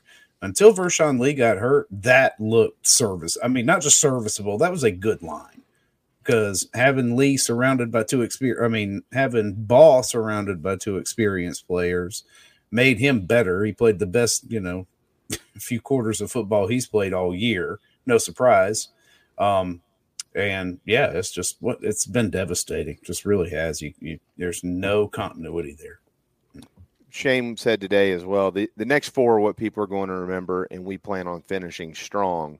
Um, and Mike, I'll you know only a few minutes left in the segment here, but I'll say this: uh, I think, and I don't know this. I haven't talked to Shane, uh, but I'm just, you know, going on a hunch, if you want to call it that. I think they feel pretty good, regardless of what any naysayers out there want to talk about about this week, and they should. They should beat Jacksonville State. People can hype this up all they want to. They're better than Jacksonville State, guys. Let's knock it off. They are. I, I just I'll just say one thing on that, Jamie. If you notice, like what Nick Saban does in Week 11 or Week 12, he he schedules Western Carolina. Yeah. If you want an automatic dub, you don't schedule a former FCS power that's now an FBS and playing good ball. Um, but yes, you're right. You should beat them. I'm just saying there are Yeah. easier games you could put on in this spot to feel a lot better about stuff. Yeah, you, you there's no doubt. I, I get it. I get it. But you know, you, you go back and they have a nice record, seven two, five and one in Conference USA. I respect that. I have no disrespect. They, they got beat by Coastal, who's not any good. They barely got by UTEP, who's not any good. They barely got by Western Kentucky, who's not any good. They got pounded by Liberty. You know, they're they're if you stop that little that Rich Rod offense, you stop stop quarterback, it's over. Um, you know, and I think we all know that. My my point was the Gamecocks are better than this Gamecocks team, Jacksonville State, and they're better than Vanderbilt. A perfect world here, if you can avoid a bunch of big ish- injuries, if you can avoid any more, please God. Uh, they're trying to get all the horses up and running before you get to Kentucky, and you That's go, right. okay, we've got our final two let's finish the way we can finish and let's let's ride off into the sunset on a high note Yeah, and and I think, and you know, I go back to what I've been saying since July the the, the three game swing game stretch because I didn't put A and M in that category, but I put what Florida should have won, didn't. Uh, Missouri got outplayed, and didn't. I didn't expect Missouri to have their best team maybe since they joined the league, uh, and then Kentucky. And and the thing about this Kentucky team that's different from the ones that won a lot of games. By the way, Will Levis four touchdown passes um, on Sunday. In case you, for those that thought he couldn't play a lick, um, they don't rush the passer well. This is not your typical Brad White. D. They don't have like a a Josh Allen coming off the edge. That's a nightmare matchup problem. The the weaknesses of Carolina, which we all know are the offensive line, will not be exposed as much against Kentucky, which is why I think that's a very winnable game still. And for that matter, I'm not sure Clemson's. Well, I am sure they don't have nearly the, the type of pass rush that they've had in years past. So I mean, every game on that schedule is absolutely winnable, and and we know that if you beat Clemson on that final Saturday, um, there, there's a lot of warm and fuzzies that'll that'll you'll still have. It's been a it's been a tough year, but man, if you could beat Clemson two years in a row, it hadn't happened in a while. That would go a long way. Yeah, it sure would. There's no doubt about it. I mean, those those last two are the golden tickets to this year's season, Mike. You you um you know you mentioned beating Clemson, but also if they're able to take down the Wildcats, then you know that would be uh, their third win against Kentucky in the last five years, their second in a row, and you're starting to feel right in that department again Mhm. as well. You know, they used to beat them every year, and um, and you got to get that figured out. So I'm I'm pretty sure that this staff is doing all they can. You might not see some guys you really want to see this weekend or the following weekend if they can avoid it. They, you might not see them because they're just trying to make sure Yeah. that they're sto- stopped up and ready to go for Wildcats and Tigers. Legette clearly wasn't Xavier Legette was not clearly not the same guy that we're used to seeing on Saturday. He's clearly slowed up. I mean, I, if you if you can avoid it, you'd almost like to just put him in you know in bubble wrap and and save him for more important games down the year. I don't know again if you're going to have that luxury. Um, because if you really want things to go sideways, lose this game, and it's just um, I might sit that week out, Jamie. we'll, we'll have Brian Yeah, Spencer sit in for the power hour. Yeah, we said we were taking Monday off if we dropped this game. Yeah, yeah. Just, let's call Monday a national uh, mourning day of, of, of sorts. But um, yeah, I do want to quickly mention Gary Patterson, GaryPatterson.net, uh, my State Farm agent for a long time. Handles everybody in uh, Columbia, Lugoff, Lexington, Camden, Blythewood, and the Midlands. If you're somewhere around that part of the state of South Carolina, you won't do any better than Gary Patterson of State Farm. And believe you me, I've shopped. I'm, I'm a loyal guy, but uh, if, if there's somebody offering better rates and better coverage, I'm not that loyal. Uh, but Gary is uh, outstanding. And if you do have an issue, he's always accessible. So when he's not refereeing games on national television and the uh, ACC, he's doing great work as a real estate agent, real estate agent, an insurance agent has done so for a long time. Jamie's the real estate agent. You can call him. But for actual uh, home auto and a life insurance, GaryPatterson.net. Tell him you heard about it here on ITG. That'll do it. It's Halloween. Mike, what's your favorite Halloween chocolate? Do you have a favorite chocolate? Or Oh yeah, I, I see. I, I'm not a cookie guy. I'm not a cupcake guy, but I love me some chocolate. Uh, Reese's peanut butter cups, if they were currency, I've eaten about three million uh, in my lifetime, and still counting. Uh, if you want to go a little fancy, a little Ferrero Rocher, Rocher. I don't speak that language, but they're really good chocolates. I'm a big hazelnut guy. Peanut M and M's, can't go wrong there. Um, Hershey's with almonds. Yes. You might notice a pattern here. Hundred percent. Hey, I'm the I'm the I could eat if I had a bag. It doesn't matter how big it could, it could be. It could be a suitcase. Peanut butter M and M's. Peanut butter filled M and M's. Oh heck yeah! Oh, I'm down for oh. that. I'll have Yeah. a tummy ache. It's over. Yeah, I'll eat this there's- I'm dead. The combination of chocolate and peanut butter, like I don't know why it's so good, but it's just that good. Just can't get That's enough a- of it. That's a, that's a commercial. If I've ever heard one. Well, they used to have. I'm a couple years older than you, but they used to have. Why did your your chocolate just went into my peanut butter? Your peanut butter just went into my chocolate. That's not like an adult movie. That's actual uh, Reese's commercials back in back in the 80s and 90s. Mike, that's the then you- yurt. You're left wondering what kind of a psychopath walks around with. I know. a jar of peanut butter. What do you do with a jar of peanut butter? You sicko! Get out of my town, you weirdo! Mike, that's the yurt over my shoulder. Oh, that's a yurt. Oh, What's a a yurt? Can Okay. you see, can you see in the distance? Oh, let Oh, that's a good looking yurt. Okay, hold on. I got to do the weatherman thing here. Fine, if you see in the distance here, back here, that's overlooking the whole state of Georgia. It's Okay. up the mountain. I'll have to check that out. I, I'm I telling wrote you, it down. you. You would love Send me the links. It's a great place. I'm I'm down. Always looking for new and exciting everything. spots. But it's neat, neat. I mean, there's nothing up there except for golf and a giant state park to go hiking in and a yurt. Which love. Beautiful, beautiful. Well, I'm. Uh, JC said he'd be back. Naturally, he's not. So you don't get a final look at whatever he was dressed as today. Uh, Fat Morgan Wallen, according to uh, Patrick Davis, with a PH. With a PH. For uh, Hale McGranahan and Patrick Davis, and of course the golden tones of Mike Morgan, JB, JC, and Phil. We'll see you tomorrow at noon from in, from the Signorama Studios on Inside the Gamecocks, the show.